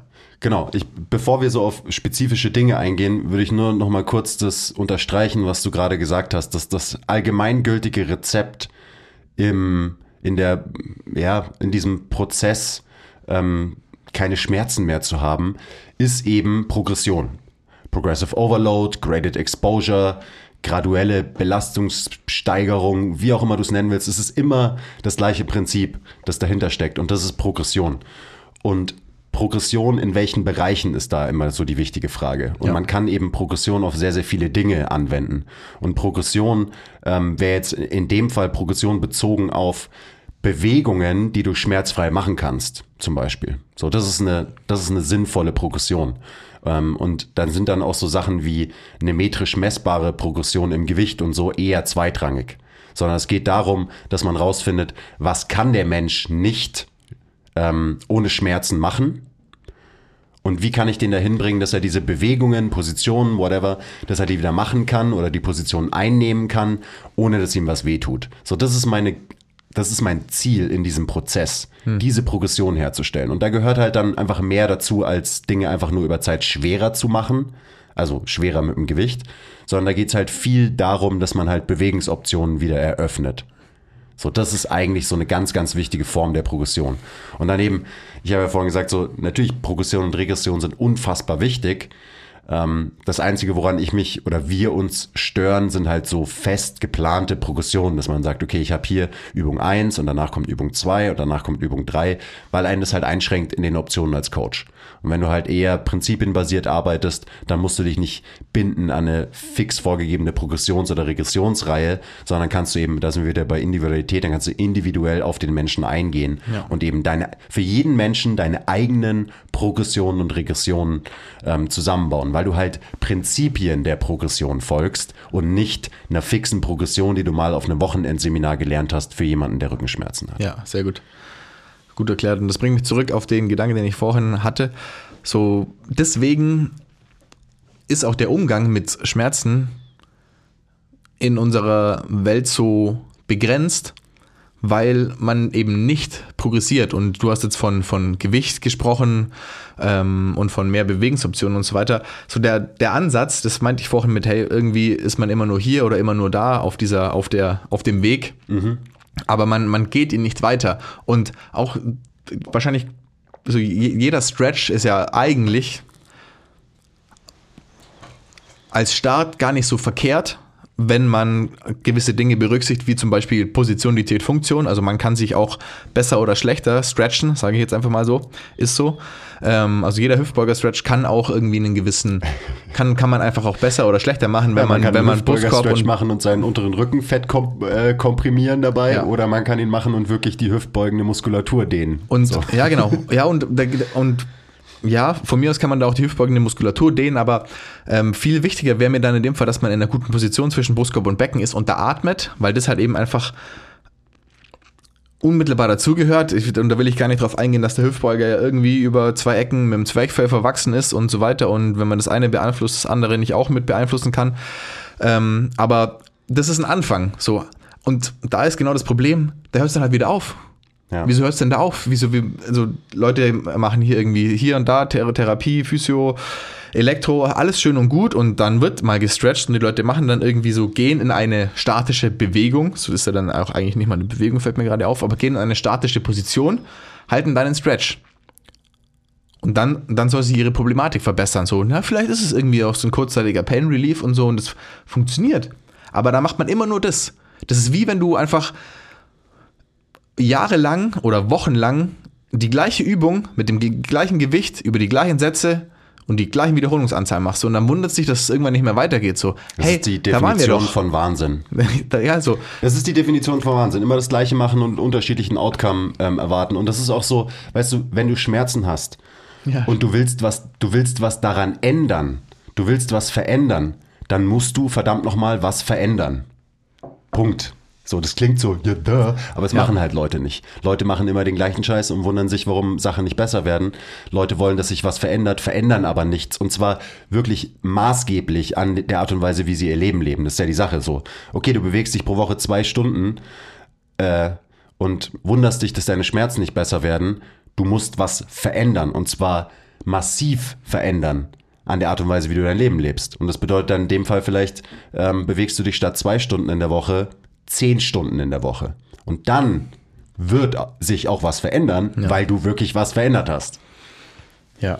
Und Aber gut, das ist wieder der Rant, das ist wahrscheinlich den meisten klar, die gerade zuhören. Die sind Ja, gerade so, ja, ja, stimmt, stimmt. Ja. Aber ja, trotzdem, das ist so. Und vielleicht das, das ist für uns Coaches auch sehr, sehr wichtig, dass wir halt nicht denken, so, ja, ich habe ja so meine Methoden und ich habe meine Tools und ich wende die an ähm, und es wird schon passen. So, wenn diese, die Dinge, die wir machen, nicht funktionieren, dann müssen wir was anderes ausprobieren. Mann. Neue Reize setzen, andere Reize setzen. Ja. So, das ist einfach wichtig. Und deswegen ist auch der Grund, weswegen ewig lang starkes Stretchen nicht hilft, sondern man muss dann irgendwann. Ich meine, wie gesagt, es kann ja auch, die Idee, die grundlegende Idee kann ja gut sein, eine neue Position, man atmet, man, man versucht erstmal statisch neue Positionen zu erschließen. Man, man lernt sich zu entspannen in einer unangenehmen Ja. Situation. Hier Parasympathikus. Tor ähm, zum Parasympathikus, Atmung und so. Und dann kann man gleich auch eigentlich noch, also wenn man versucht, in so einer Position quasi Spannung rauszunehmen, was man ja durch einen Stretch macht, also wir machen eigentlich auch nichts anderes, außer wir bringen noch einen Punkt dazu und der ist quasi Spannung in andere Bereiche bringen, die vielleicht nicht mehr so viel Spannung haben, aber die vielleicht bräuchten im Sinne von Rumpfspannung, Hamstringspannung. Und dann macht man das und dann hilft es erstmal und dann ist es aber auch nur ein Schritt und dann muss man wiederum direkt den nächsten Schritt. Und das kann alles, das ist kein Scheiß, es kann alles in der ersten Stunde, wenn jemand mit richtig krassen Rückenschmerzen kommt, passieren. So. Und dann macht man am Ende vielleicht sogar einen Split Squat und denkt sich so, Jesus Christ, jetzt habe ich einen Split Squat gemacht. Und ja, der Split Squat ist dann die perfekte Übung gegen Rückenschmerzen. Aber wieso wird, wurde das noch nie erzählt? So, also weißt du, warum ist ein Hüftbeuger-Stretch die beste Übung gegen Rückenschmerzen, aber ein Split Squat nicht? So, I don't know. Small is the same, nur mit ein bisschen mehr Bewegung. So, Ja, wenn man es in einer guten Bewegung. Position macht, mit Fokus auf die Atmung und so weiter und so fort. Let's go. Und dann kommt das, was du ähm, gesagt hast dazu. Na klar, dann gibt man der Person halt ein Gewicht in die Hand. Aber wieso, wieso muss ich denn das Krafttraining machen? Ist es gut für meinen Rücken oder was hier? Sorry, aber ja, weil dein Körper einfach ein bisschen Widerstandsfähigkeit entwickelt, wenn du, wenn er mit mehr Last umgeht. Vor allem, und dann, wie gesagt, so da schreien wir jetzt wahrscheinlich auch größtenteils die falschen Leute an. Aber wenn, wenn ähm, der Körper im Training mit mehr Last umgehen lernt, als er im Alltag braucht, dann wird der Alltag kein Problem für ihn sein. So, Ganz einfach. ganz einfach. Ja, und deswegen ist Krafttraining so geil. Ja, weil du, und deswegen du, ist- du setzt dich, keine Ahnung, zwei, dreimal, wie auch immer, ähm, in der Woche halt hohen Stress und hohen Belastungen aus und lernst die zu handeln. Du lernst die zu kontrollieren. Du lernst stabile Bewegungsmuster gegen Widerstände durchzuführen. Und eben, was, was soll dann der Alltag? Was, was soll der mit dir machen? So, was soll passieren? Eben sind wir wieder bei unserem Lieblingsbeispiel. Wenn du einen Bierkasten irgendwie anhebst, der irgendwie, weiß ich nicht, 17 Kilo wiegt oder so, was soll da im Alltag passieren, wenn du normalerweise im Gym 150 Kilo achtmal in Folge vom Boden weggehoben hast und so weiter. Also das ist so, das ist ja auch so klar und ja, wir schreien die falschen Leute an, aber das ist, das ist, das müssen wir, dieses Verständnis müssen wir dann eben ähm, den Leuten, die die Probleme haben, vermitteln über Zeit. Eben, da haben wir vorhin schon drüber geredet, über alles, was wir machen. Ich finde es immer so, also wir haben schon mal so das, das große Ganze, globale haben wir jetzt irgendwie abgedeckt. Ähm, wir könnten jetzt spezifisch werden und sagen, wirklich so trainingstechnisch, bewegungstechnisch, biomechanisch, was gucken wir uns, wo, worüber denken wir nach, wenn halt jemand mit Rückenschmerzen kommt? Was wollen wir Leuten quasi beibringen und so weiter? Ähm, du hast gerade schon mit dem Fuß angefangen. Du kannst ja da vielleicht äh, weitermachen und dann fallen mir bestimmt viele Dinge ein ähm, in dem Gespräch, die ich mir halt auch irgendwie anschaue. Also wir machen das jetzt abwechselnd. Du fängst an und dann ja, Aber muss jeder ich jetzt beim. Fuß anfangen? Nee, du kannst auch woanders Okay, anfangen. also weil- ich meine, eigentlich so ein bisschen biomechanisch reingezoomt gezoomt haben wir ja schon, was Position und Atmung angeht. Und das ist auf jeden Fall ein, ein wichtiger Teil. Und das wenn, ist eben der, der große, übergeordnete, globale Teil ja genau, und dann, wenn man da quasi, also proximal weiter reinzoomt, was das axiale Skelett angeht, ähm, dann schaut man sich halt auch biomechanisch an, wie können sich denn die Rippen bewegen bei der Atmung, wie ähm, bewegt, also gibt es irgendwelche Pressure Leaks? Und ähm, wo gibt es vielleicht Potenzial für mehr Expansion und ich habe es vorhin schon kurz angesprochen, ist ein Toe Touch auf jeden Fall was, was ich mir gerne anschaue, weil da weil man schon viel erkennen kann, was in der Wirbelsäule passiert oder eben nicht passiert. Also wo quasi die, wo sich die Wirbelsäule beugen kann und wo nicht. So, das genau das. Also wo und da, wo sie sich nicht beugen kann, da ist Spannung. Um es auch wieder ganz einfach runterzubrechen, da ist am Ende vielleicht oder ziemlich sicher zu viel Spannung. Und das ist ein Problem. Es mag jetzt nicht unbedingt die Ursache für die Rückenschmerzen sein, aber es ist einfach was, hey, da kann die Person mehr Bewegungsoptionen vertragen und das wird ihr unweigerlich gut tun und wird wahrscheinlich darauf einzahlen, dass die Rückenschmerzen irgendwann besser wird. Das heißt nicht, dass das genau der Grund ist, aber Es ist ein Faktor Es wird seinen Beitrag Sicherheit dazu leisten. Genau. Ja. Das schaue ich mir an. Und dann, und sowas kann man mit, mit, mit Atmung dann quasi, oder mit, mit Positionen, in denen eine Person atmet, mit Rumpfübungen, wo eine Person atmet, mit Hamstringübungen, wo eine Person atmet, angehen. Ganz easy. Und natürlich auch mit mehr anderen Übungen dann, also wie eine Person quasi einen Ruderzug macht, ob sie eher von unten oder von oben zieht, ob sie nach ähm, äh, von vorne oder von oben zieht, ob sie nach vorne drückt oder eher nach oben und so weiter. Aber so genau müssen wir das jetzt gar nicht machen oder können wir es auch gar nicht im Podcast machen. Und dann schaue ich mir an, wie, wenn eine Person sich dann so bewegen kann mit Rückenschmerzen, das ist immer noch so ein Faktor, den man berücksichtigen muss, aber eine Kniebeuge ist noch was, was wir uns gerne anschauen. Ich meine, alle, die, alle von euch, die so vorbildlich das Skill-Meeting abonniert haben, hatten da den Deep Dive in den letzten paar Skill-Meetings über Assessments. Aber eine Kniebeuge ist was, wo man eben auch sieht, hey, was passiert in der Wirbelsäule und auch schon mal so ein bisschen, ähm, was passiert in der Hüfte. Also kann eine Person, wie viel Innenrotation hat eine Person, wie viel Außenrotation oder eben nicht. Und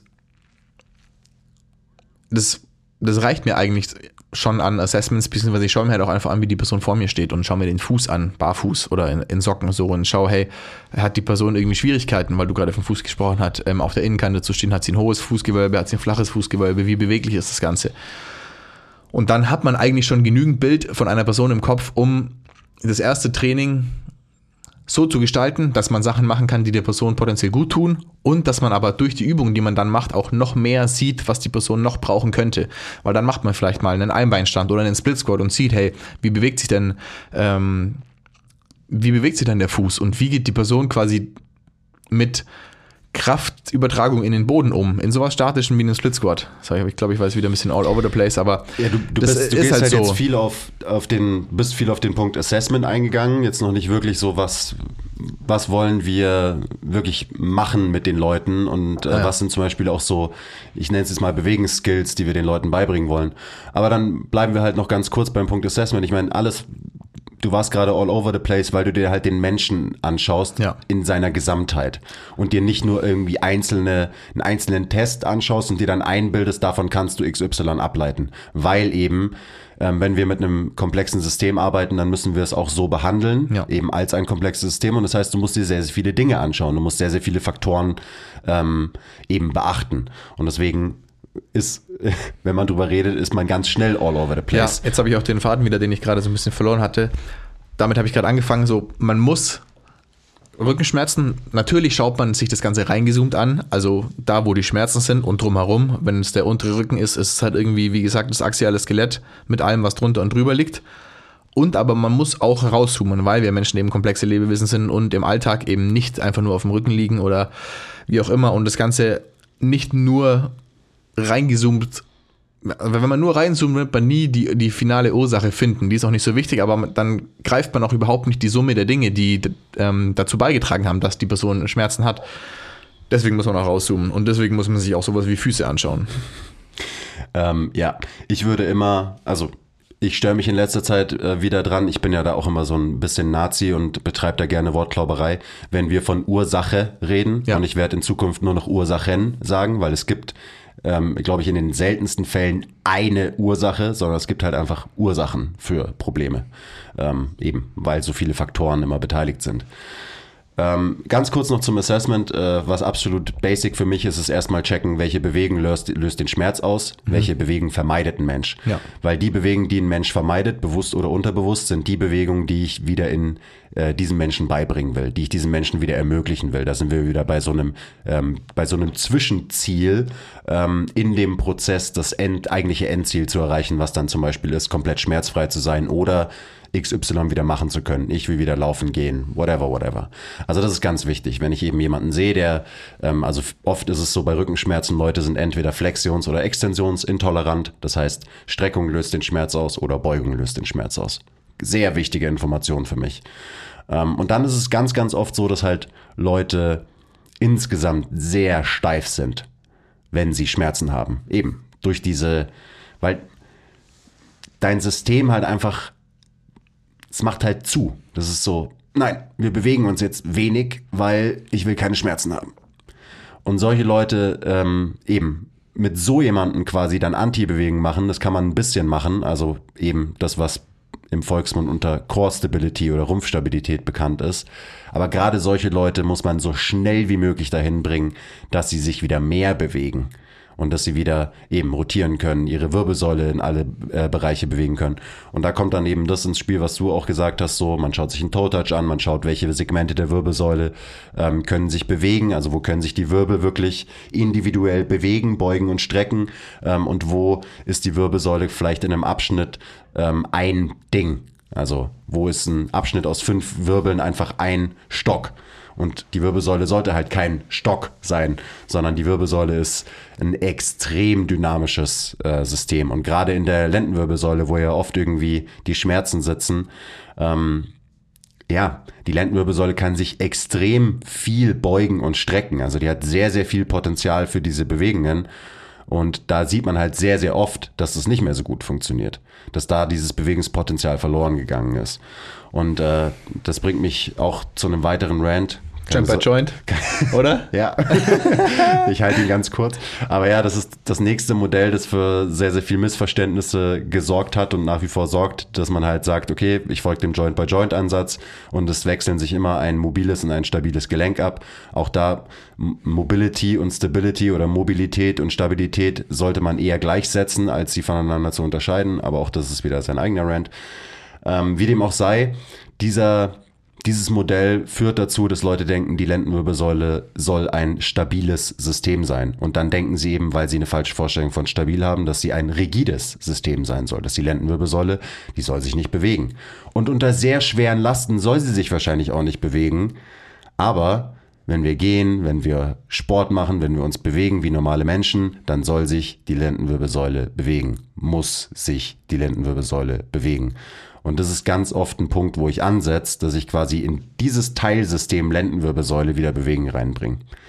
Und äh, das hilft oft schon sehr, sehr viel. Es hilft zum Beispiel bei mir jedes Mal, wenn ich mein Missempfinden im Rücken habe. So, ich weiß genau, was ich machen kann, ähm, damit es besser wird. Und es ist in den meisten Fällen ist es so, wenn du irgendwo wieder Bewegung reinbringst, dann kreieren wir dieses Umfeld, wo unser System sich eben wieder selber heilen kann. Alles, was wir machen, ist Hilfe zur Selbsthilfe ja. des Systems geben. Und das ist halt so, und da kannst du von mir aus Jefferson Curls machen, ähm, du kannst von mir aus Medizinballwürfe machen, du kannst von mir aus ähm, Standing Crossover Reach machen mit Slouch-Position. So, du hast unendlich viele Möglichkeiten. Das Wichtige ist nur, wenn wir ähm, eine Lendenwirbelsäule sehen, die sich wenig bewegt, dann als Konsequenz haben, wir sorgen dafür, dass sie sich noch weniger bewegt und du dich dann noch fester machst, nicht so geil. Ja. Aber gut, das haben wir jetzt auch, glaube ich, oft genug gesagt. Ähm, noch was ganz Wichtiges, also wenn wir jetzt so von Skills und so weiter reden, ist eben so, wie kann jemand Kräfte und Stress durch sein System verteilen? Schmerz passiert oft, wenn zu viel Stress in einem Areal ankommt. Und dann kann es eben oft sein, so dieses, hey, dein Nervensystem sagt dir, hey, Brudi, hier kommt zu viel Last an. So, du, du kannst die Last nicht gut verteilen. Deswegen schicke ich dir jetzt das Schmerzsignal. Ähm, damit du vielleicht eben diesen Bereich nicht mehr so viel belastest.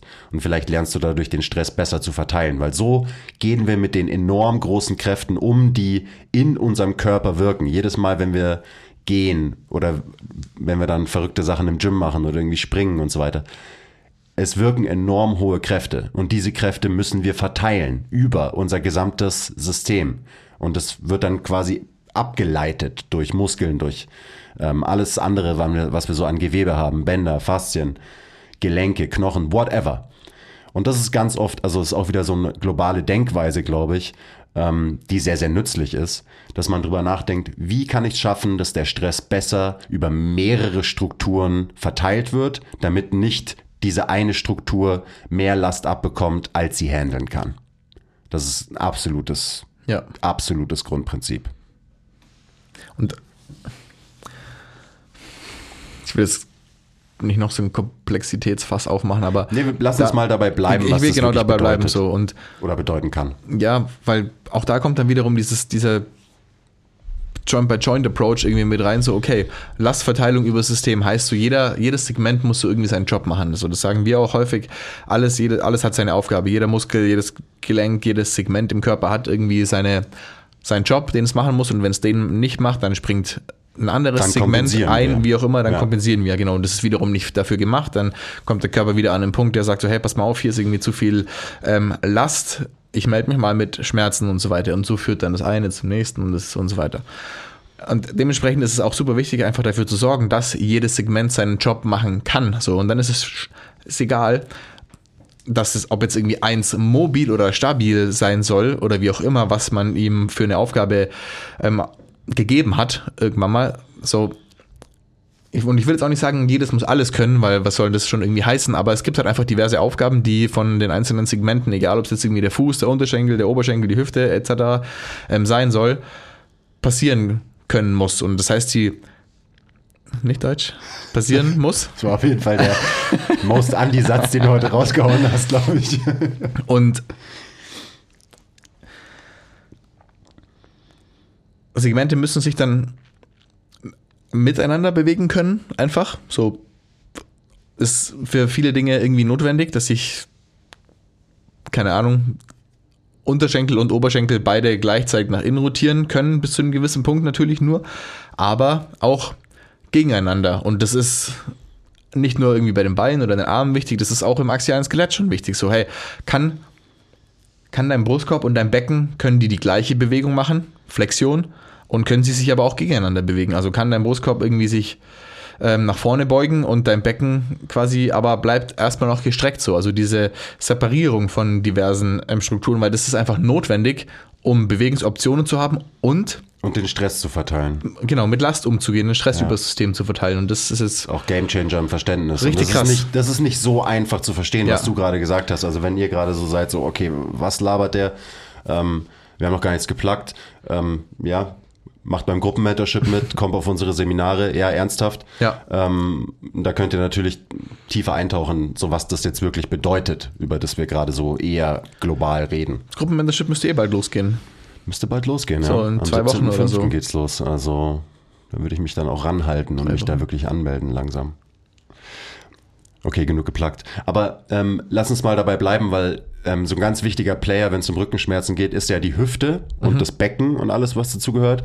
Und ganz viele Leute, weil der Unterrücken ist in einer guten Position zu kompensieren für andere Dinge, die wir halt nicht mehr können aus Gründen X. Und deswegen ist ja auch so, das ist so ein Bottleneck, Flaschenhals, der untere Rücken. Ja, ist halt auch so ein zentraler Punkt in unserem Körper. Ja, das ist, das ist genau So, die, ja. die Mitte von unserem Körper, so quasi. Ähm, und das ist auch der Grund, warum der halt viel kompensiert für andere Dinge. Und, ähm, und das ist natürlich auch so ein Verständnis, was der Joint-by-Joint-Approach mir geliefert hat und was nützlich ist, dass du einfach verstehst, dass wenn in einem Gelenk irgendwas nicht mehr funktioniert, dass der Körper irgendwie kompensiert und vielleicht diese Aufgabe an, ans nächste Gelenk weitergibt, sage ich jetzt einfach mal. Das Einzige, was halt ähm, falsches und zu falschen Glaubenssätzen geführt hat und immer noch führt, ist diese Unterteilung in, okay, das Gelenk ist stabil, das ist mobil und so weiter. Egal. Ähm, und ein ganz wichtiger, und das sieht man einfach extrem, extrem oft bei Menschen, ist, dass die Hüfte Bewegungsoptionen verliert, aber auch die Fähigkeit verliert, dass man wirklich die Hüfte laden kann. Also, dass man sein Gewicht quasi in die Hüfte gibt. Und wenn man das nicht mehr gut kann, ähm, weil man Kraft verliert, Kontrolle verliert, ähm, Bewegungsoptionen verliert, dann springt oft der Unterrücken ein. Also gerade so, wenn wir von Gehen reden, so was, irgendwas muss uns nach vorne schieben im Raum. So gehen wir. Und normalerweise ist es irgendwie eine, ein komplexes muskuläres Zusammenspiel, aber viel davon übernehmen normalerweise eben die Glutes. Einfach der große, starke Muskel da hinten, der uns halt im Raum nach vorne schieben kann. Und wenn der so ein bisschen seine angestammte Funktion einbüßt, dann kann der Unterrücken sagen, hey, ähm, ich kann helfen. Und dann schiebt der uns nach vorne. Das hat wiederum Auswirkungen auf unsere Beckenposition, was wiederum Auswirkungen hat auf die Bewegungsfreiheit in unserem Hüftgelenk und so weiter. Und dementsprechend ist, glaube ich, ähm, nicht nur glaube ich, sondern weiß ich, ein wichtiger Skill für viele Leute, den viele verlernt haben, den man ihnen wieder beibringen kann durch Training. Eben kannst du deine Hüfte laden. Was ja auch so ein bisschen, das ist ja der Hip- Hip-Shift am Ende. So kannst du in deine Hüfte shiften, kannst du Load mit deiner Hüfte annehmen, aufnehmen. Kannst du Kraft aufnehmen und dann dementsprechend natürlich auch wieder abgeben und so. Und das ist was, es viel, fehlt vielen Leuten. Viele Leute können ihre Hüfte nicht strecken, ohne zu kompensieren. Also die, das kann man auch testen und so weiter natürlich isoliert. Wenn du die Fähigkeit verlierst, deine Hüfte authentisch zu strecken, dann übernimmt die Streckung deinen unteren Rücken.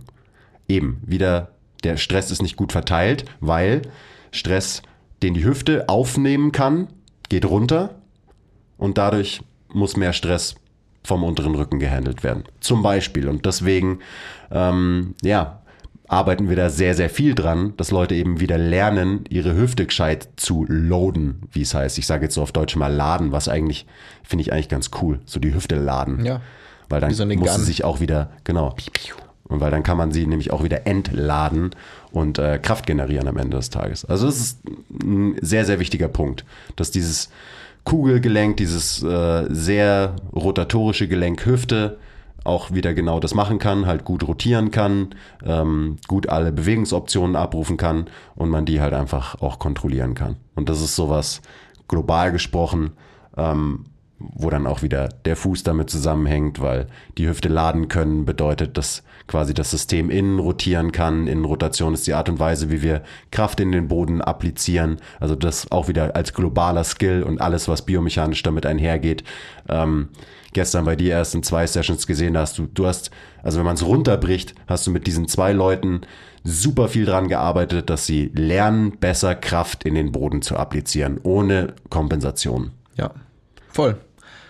Und auch da, um nochmal zurück auf den Anfang des Podcasts oder auf die Mitte des Podcasts zu kommen, ich habe auf der Matte angefangen und erstmal versucht, irgendwie an der Innenrotation in ihrer Hüfte zu arbeiten. Davor habe ich an der Beckenposition und am axialen Skelett gearbeitet, über Atmung und so ein bisschen Rumpfübung in einer eben neu erschlossenen, besseren, ähm, gestackten Position.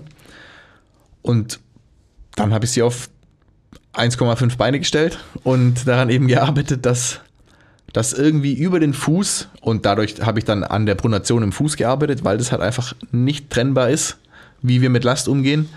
Ähm, versucht, wie du sagst, dass sie aus ihrer Hüfte Kraft durch ihren Fuß in den Boden applizieren können, beziehungsweise die Kraft, die aus dem Boden raus in uns Menschen wirkt, in sich nicht aufnehmen, aber in sich verteilen können, um sie dann auch wiederum abzugeben. Ich stelle mir das so ein bisschen immer so vor wie so eine, ähm, weil es ist ja irgendwie schon ziemlich abstrakt, wenn man dann drüber nachdenkt, wie so eine Welle, die halt durch unser ganzes System geschickt wird, eben vom Boden durch den Fuß hoch und die dann aber auch wieder zurückschwappt und quasi Ja. wieder in den Boden reingeht. Und ähm, diese Welle muss halt fließen. Die muss durch unser gesamtes System fließen. Und oft sind halt irgendwo Engpässe, wo die Welle nicht gut durchflowen kann. Also das ist nur so, eine, so ein Bild irgendwie, was ich in meinem Kopf oft habe, was so dieses Lastverteilen auf alle Strukturen, auf das gesamte System Ja. so ein bisschen auf den Punkt bringt und wo halt Einschränkungen wie auch immer, Schutzspannung, Verlust von Bewegungsoptionen, whatever, ähm, Einschränkungen dazu führen, dass diese Welle halt nicht mehr diesen smoothen Fluss einmal hoch und dann wieder runter quasi irgendwie Ja. machen kann. Und ich meine, das kriegt ja dann relativ schnell so einen Hang zur Esoterik, finde ich, wenn man so. Ja, hast du auch gemerkt, wie und meine Stimme sich, ich meine, ich Ja, hab, hat sich sofort meine Esoterikstimme ein bisschen gewandelt. Weißt du, die Welle muss fließen, einmal hoch, dann wieder runter. Und es ist aber absolut nichts Esoterisches, weil ich meine, gibt's ja, es gibt ja auch irgendwie, ich weiß auch nicht, ähm, ja, aber das ist, das ist oft so, das kommt Ja. dann, dann so in wie so, ich muss barfuß trainieren, so soll ich jetzt auch noch jeden Tag in den Waldboden und Grounding und was, und das mag wahrscheinlich auch für irgendwas gut sein, aber das ist ja so, ich weiß nicht, es gibt ja diesen Biohacking-Trend oder so, ne? Ich kenne kenn mich aus. äh, Aber ich, ich weiß, Aber die- das, das ist so ja. ein Punkt, so hey, es ist, es ist absolut science-based und es ist am Ende einfach nur Physik und dann Physik auf den menschlichen Körper übertragen ist Biomechanik, weil so bewegen wir uns durch diese fucking Welt. So, und es, ich hätte auch, es- keine Ahnung, hättest du das für 2000 Jahren irgendeinem Menschen erklärt, dass es irgendwann mal relevant ist, sich solche Gedanken zu machen, dann weiß ich nicht, was der davon gehalten hätte, aber es funktioniert halt einfach so. Und wir machen uns über Astrophysik und Zeug und was auch immer Gedanken. Und deswegen müssen wir uns auch darüber Gedanken machen, wie wir Menschen einfach auf einer physikalischen Ebene durchs Leben gehen. So. Und das ist einfach wichtig, weil am Ende ist die Schwerkraft ein Thing, so, die hat niemand erfunden, die gab es schon immer. Ich habe neulich so ein witziges Video bei Manolo Das gesehen, dass halt gesehen. so alles war Who irgendwie gut. Gravity? Ja. Nobody needs it. Ja, so, das ist einfach da. So, ja, so funktioniert, so dreht sich unsere Welt am Ende im wahrsten Sinne des Wortes. Und ähm, mit dieser Kraft 9,81, K- was weiß ich, Kilogramm pro Meter Quadrat, hoch Albert Einstein, mit der müssen wir immer umgehen. So. Ja. Und aus unerfindlichen Gründen und ganz vielen Ursachen können wir den Menschen das abnehmen, manchmal in gewissen Fällen nicht mehr so gut. Und das wieder zu lernen, ist dann einfach unfassbar fucking wichtig und so basic, wie es nur geht. Atmen und gehen. Gehen, aka nicht bei jedem Schritt, den wir machen, sterben. So. Genau, nicht, Ja. nicht von der Schwerkraft in die Knie gezwungen Genau. werden bei jedem Schritt. Also gehen ist ja auch, wenn man sagt so, ja, atmen und gehen und so, klingt irgendwie langweilig, aber gehen ist ja auch ein Abbild davon, wie wir halt mit dem Planeten und mit der Schwerkraft interagieren am Ende des Tages. Und das ist dann halt eben, ja, das ist das. Ja. So. Also von daher, ja, es ist null esoterisch. Es ist einfach nur sehr, sehr komplex und unser Verständnis für diese Dinge ist immer noch sehr, sehr limitiert am Ende des Tages. Und genau deswegen müssen wir da hingucken und versuchen, das alles ein bisschen besser zu verstehen. Ähm, und wir sollten auf keinen Fall sagen, ja, mein Schmerz ist halt komplex und multifaktoriell und deswegen kann ich es eh nicht verstehen. Also mache ich halt alles so, wie ich es schon immer gemacht habe und äh, bestätige Muskeln immer wieder meinen Bias, den ich halt so habe. Und stärker werden. Genau, einfach nur Muskeln aufbauen und stärker werden. So, ja.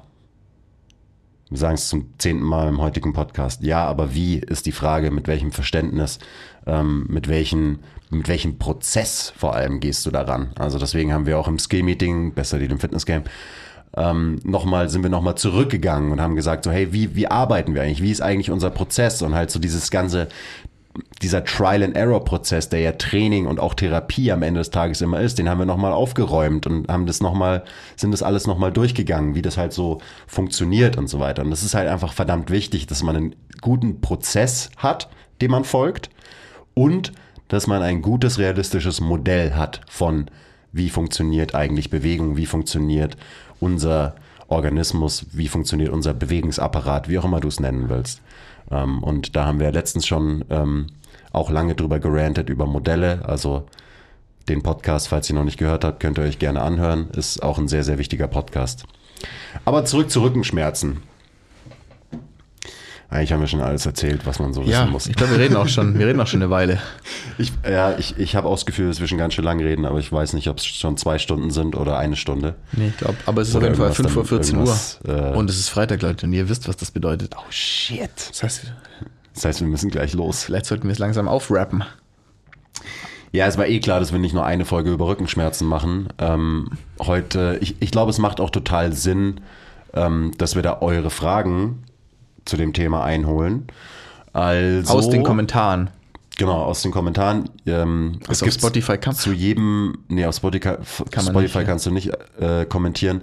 Aber es gibt ja zu jedem Podcast auch immer einen Instagram-Post. Falls ihr uns noch nicht auf Instagram folgt, was ist mit euch? Ähm, das heißt, ihr könnt gerne Themen, Unterthemen, Fragen zu dem Thema Rückenschmerzen kommentieren auf Instagram. Ihr könnt uns eine DM schicken. Ihr könnt auf YouTube in die Kommentare schreiben, ähm, weil das sehe ich jetzt schon. Da werden wir bestimmt noch ein paar Podcasts machen zu dem Thema. Ähm, und ich finde es immer total ähm, nützlich, wenn Fragen von euch allen kommen, auf die wir spezifisch eingehen können, weil ansonsten machen wir eh nur das, was wir am besten können. Und zwar all over the place, einfach über ein Spezifisch Thema. bei einer ranten. Sache anfangen und dann innerhalb von fünf Minuten all over the place sein. Ja, so läuft es halt bei uns. äh, Ihr, ihr, ihr wisst es ja inzwischen. Aber wie gesagt, so weil es halt einfach, einfach nicht anders geht bei uns komplexen Systemen.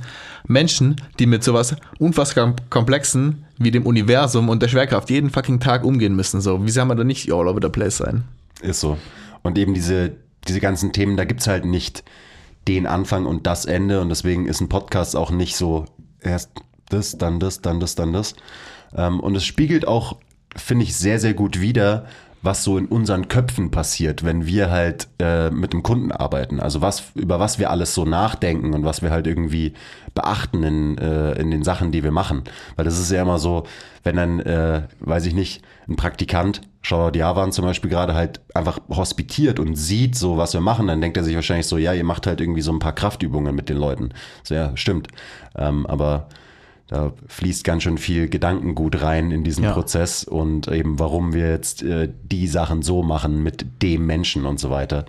Ähm, da steckt eben ein komplexes Modell dahinter.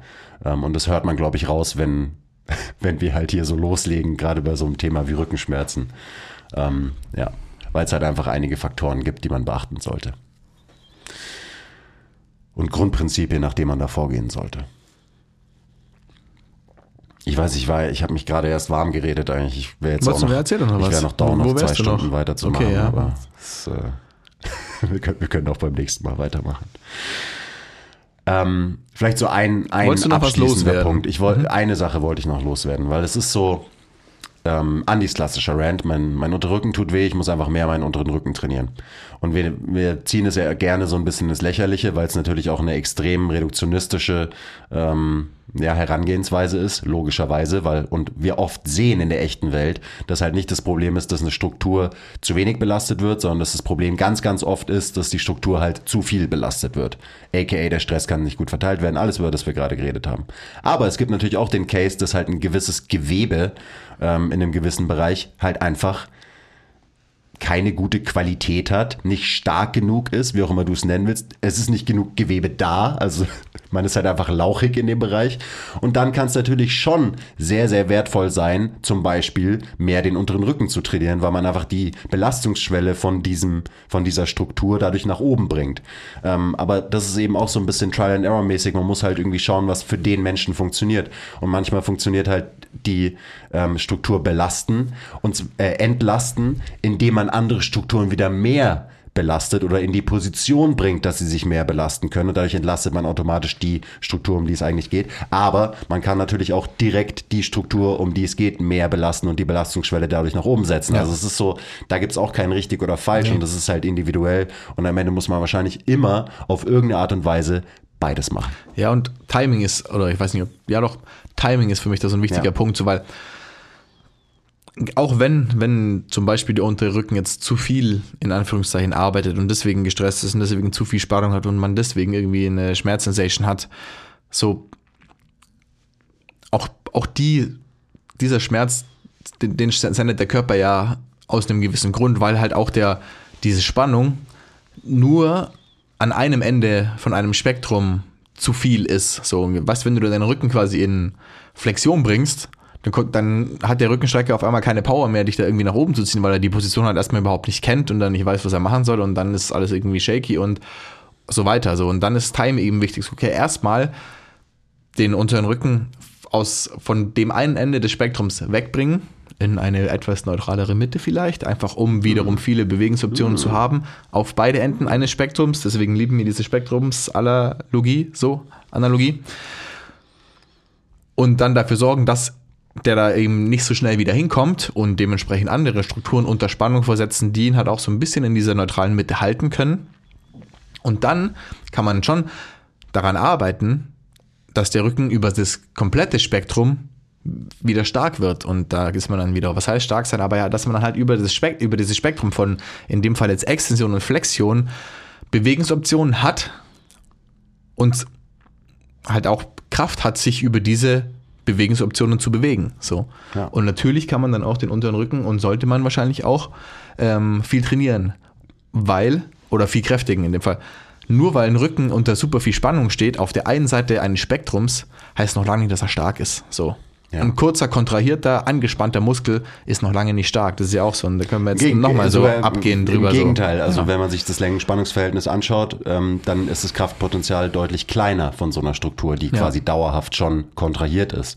So kannst du von mir aus aktive Insuffizienz nennen, äh, nennen oder wie auch immer, aber das ist natürlich auch ein, ein absoluter Fakt. Und ich, gerade Leute, die halt einfach viel trainieren und viel Kraftsport machen, da, die haben in den seltensten Fällen einen zu schwachen unteren Rücken. Aber eben, da ist auch wieder die Frage, was, was das heißen soll und so weiter. Ähm, Leute, die einfach nicht trainieren, keinen Sport machen, da ist es oft sehr, sehr nützlich, dass da halt einfach wieder ein bisschen Muskelfleisch draufkommt und so weiter. Ähm, also ja, von daher ist es so Kraftsportler, die sagen, ja, mein Unterrücken ist, zu schwach, da bin ich sofort so, äh, I don't know, weil wir halt unseren unteren Rücken einfach super viel benutzen. So, schaut euch halt mal Krafttraining an. Ziehen, äh, squatten, hingen. So, wo, wo wirkt Kraft? Wo haben wir immer einen relativ großen Hebel? So, eben mal mehr, mal weniger. So ist irgendwie lastet, lastet halt bei sehr, sehr vielen Sachen, die wir klassischerweise machen im Krafttraining, Last auf den unteren Rücken. Und dann packen wir uns auch noch beim Drücken zum Beispiel in absolute Extension und sind dann auf einmal auch selbst bei einer Push-Bewegung, wo wir auf einer Bank liegen, in einer Position, wo unser unterer Rücken halt extrem konzentrisch orientiert ist. So, und dann wundern wir uns, dass das irgendwie der Flaschenhals ist und uns da was wehtut. Und dann ist eben so die Frage, ja, musst du jetzt, musst du wirklich deinen unteren Rücken stärken? So, ist das wirklich das Problem? Vor allem halt nicht in Extension.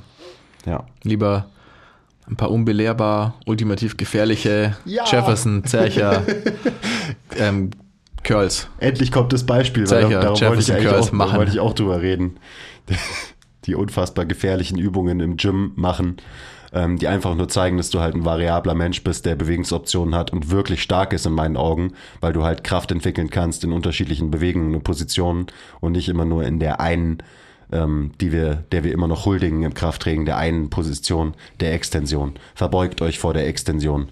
Ähm, und alles, was außerhalb von Extension stattfindet, ist extrem gefährlich und wird nur von unbelehrbaren Menschen in Gyms trainiert. Den Insider werden nur Leute äh, verstehen, die Unsere Story vor drei Wochen gesehen haben. genau, die uns auf Instagram folgen und sich alles von uns so reinziehen. Verbeugt euch vor der Extension übrigens. Ähm, wie soll denn das gehen? Alter! Stimmt. ja. Geht schon auch. Da musst du halt so ein Good Morning, so eine Good Morning Verbeugung Ja. machen.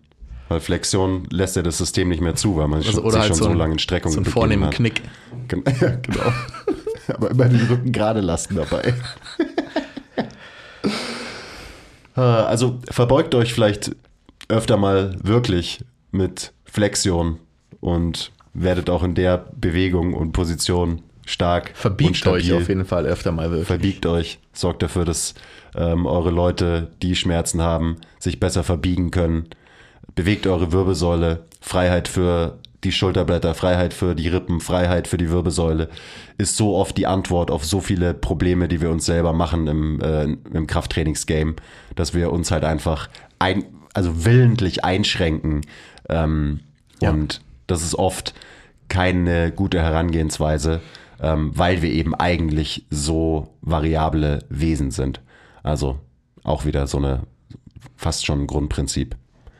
Bewegung verhindern, uns in Bewegungsoptionen einschränken. Meistens nicht so geil, gerade wenn einem irgendwas wehtut. Das Gegenteil funktioniert deutlich besser.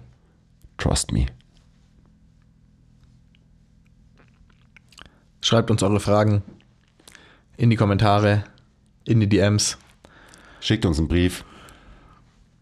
Das wäre echt super abgefahren. Das wäre geil. Ja. Da könnt ihr euch sicher sein, dass wir detailliert auf die Frage eingehen, wenn ihr uns einen Brief schickt. Okay, ja, es hat sehr viel Spaß gemacht. Ja, Ähm, ich freue mich auf die zweite mal wieder. Folge. Ich auch. Und ich freue mich auch schon auf die dritte und auf die vierte. Ähm, danke fürs Zuhören, Leute. Und ja, shared den Podcast. Also gerade so dieser Selbstwirksamkeitsrant, den wir am Anfang gestartet haben. Es gibt viele Leute, die das hören müssen. Ähm, von daher, ihr kennt wahrscheinlich jemanden. Ähm, ja, teilt den Podcast mit so einem Menschen, der das mal hören muss. Der sich dann fragt so, wer sind eigentlich die zwei Typen? Warum sollte ich, mir, warum sollte ich auf die hören? Und wieso sollten die Plan von Rückenschmerzen haben? Die, die zwei Halodris. Lasst uns ein Like da auf YouTube. Ratet den Podcast auf Spotify. Das ist einfach nur ein Klick. Fünf Sterne. Und ich freue mich aufs nächste Mal. Bis dann. Ich mich auch, okay, bye!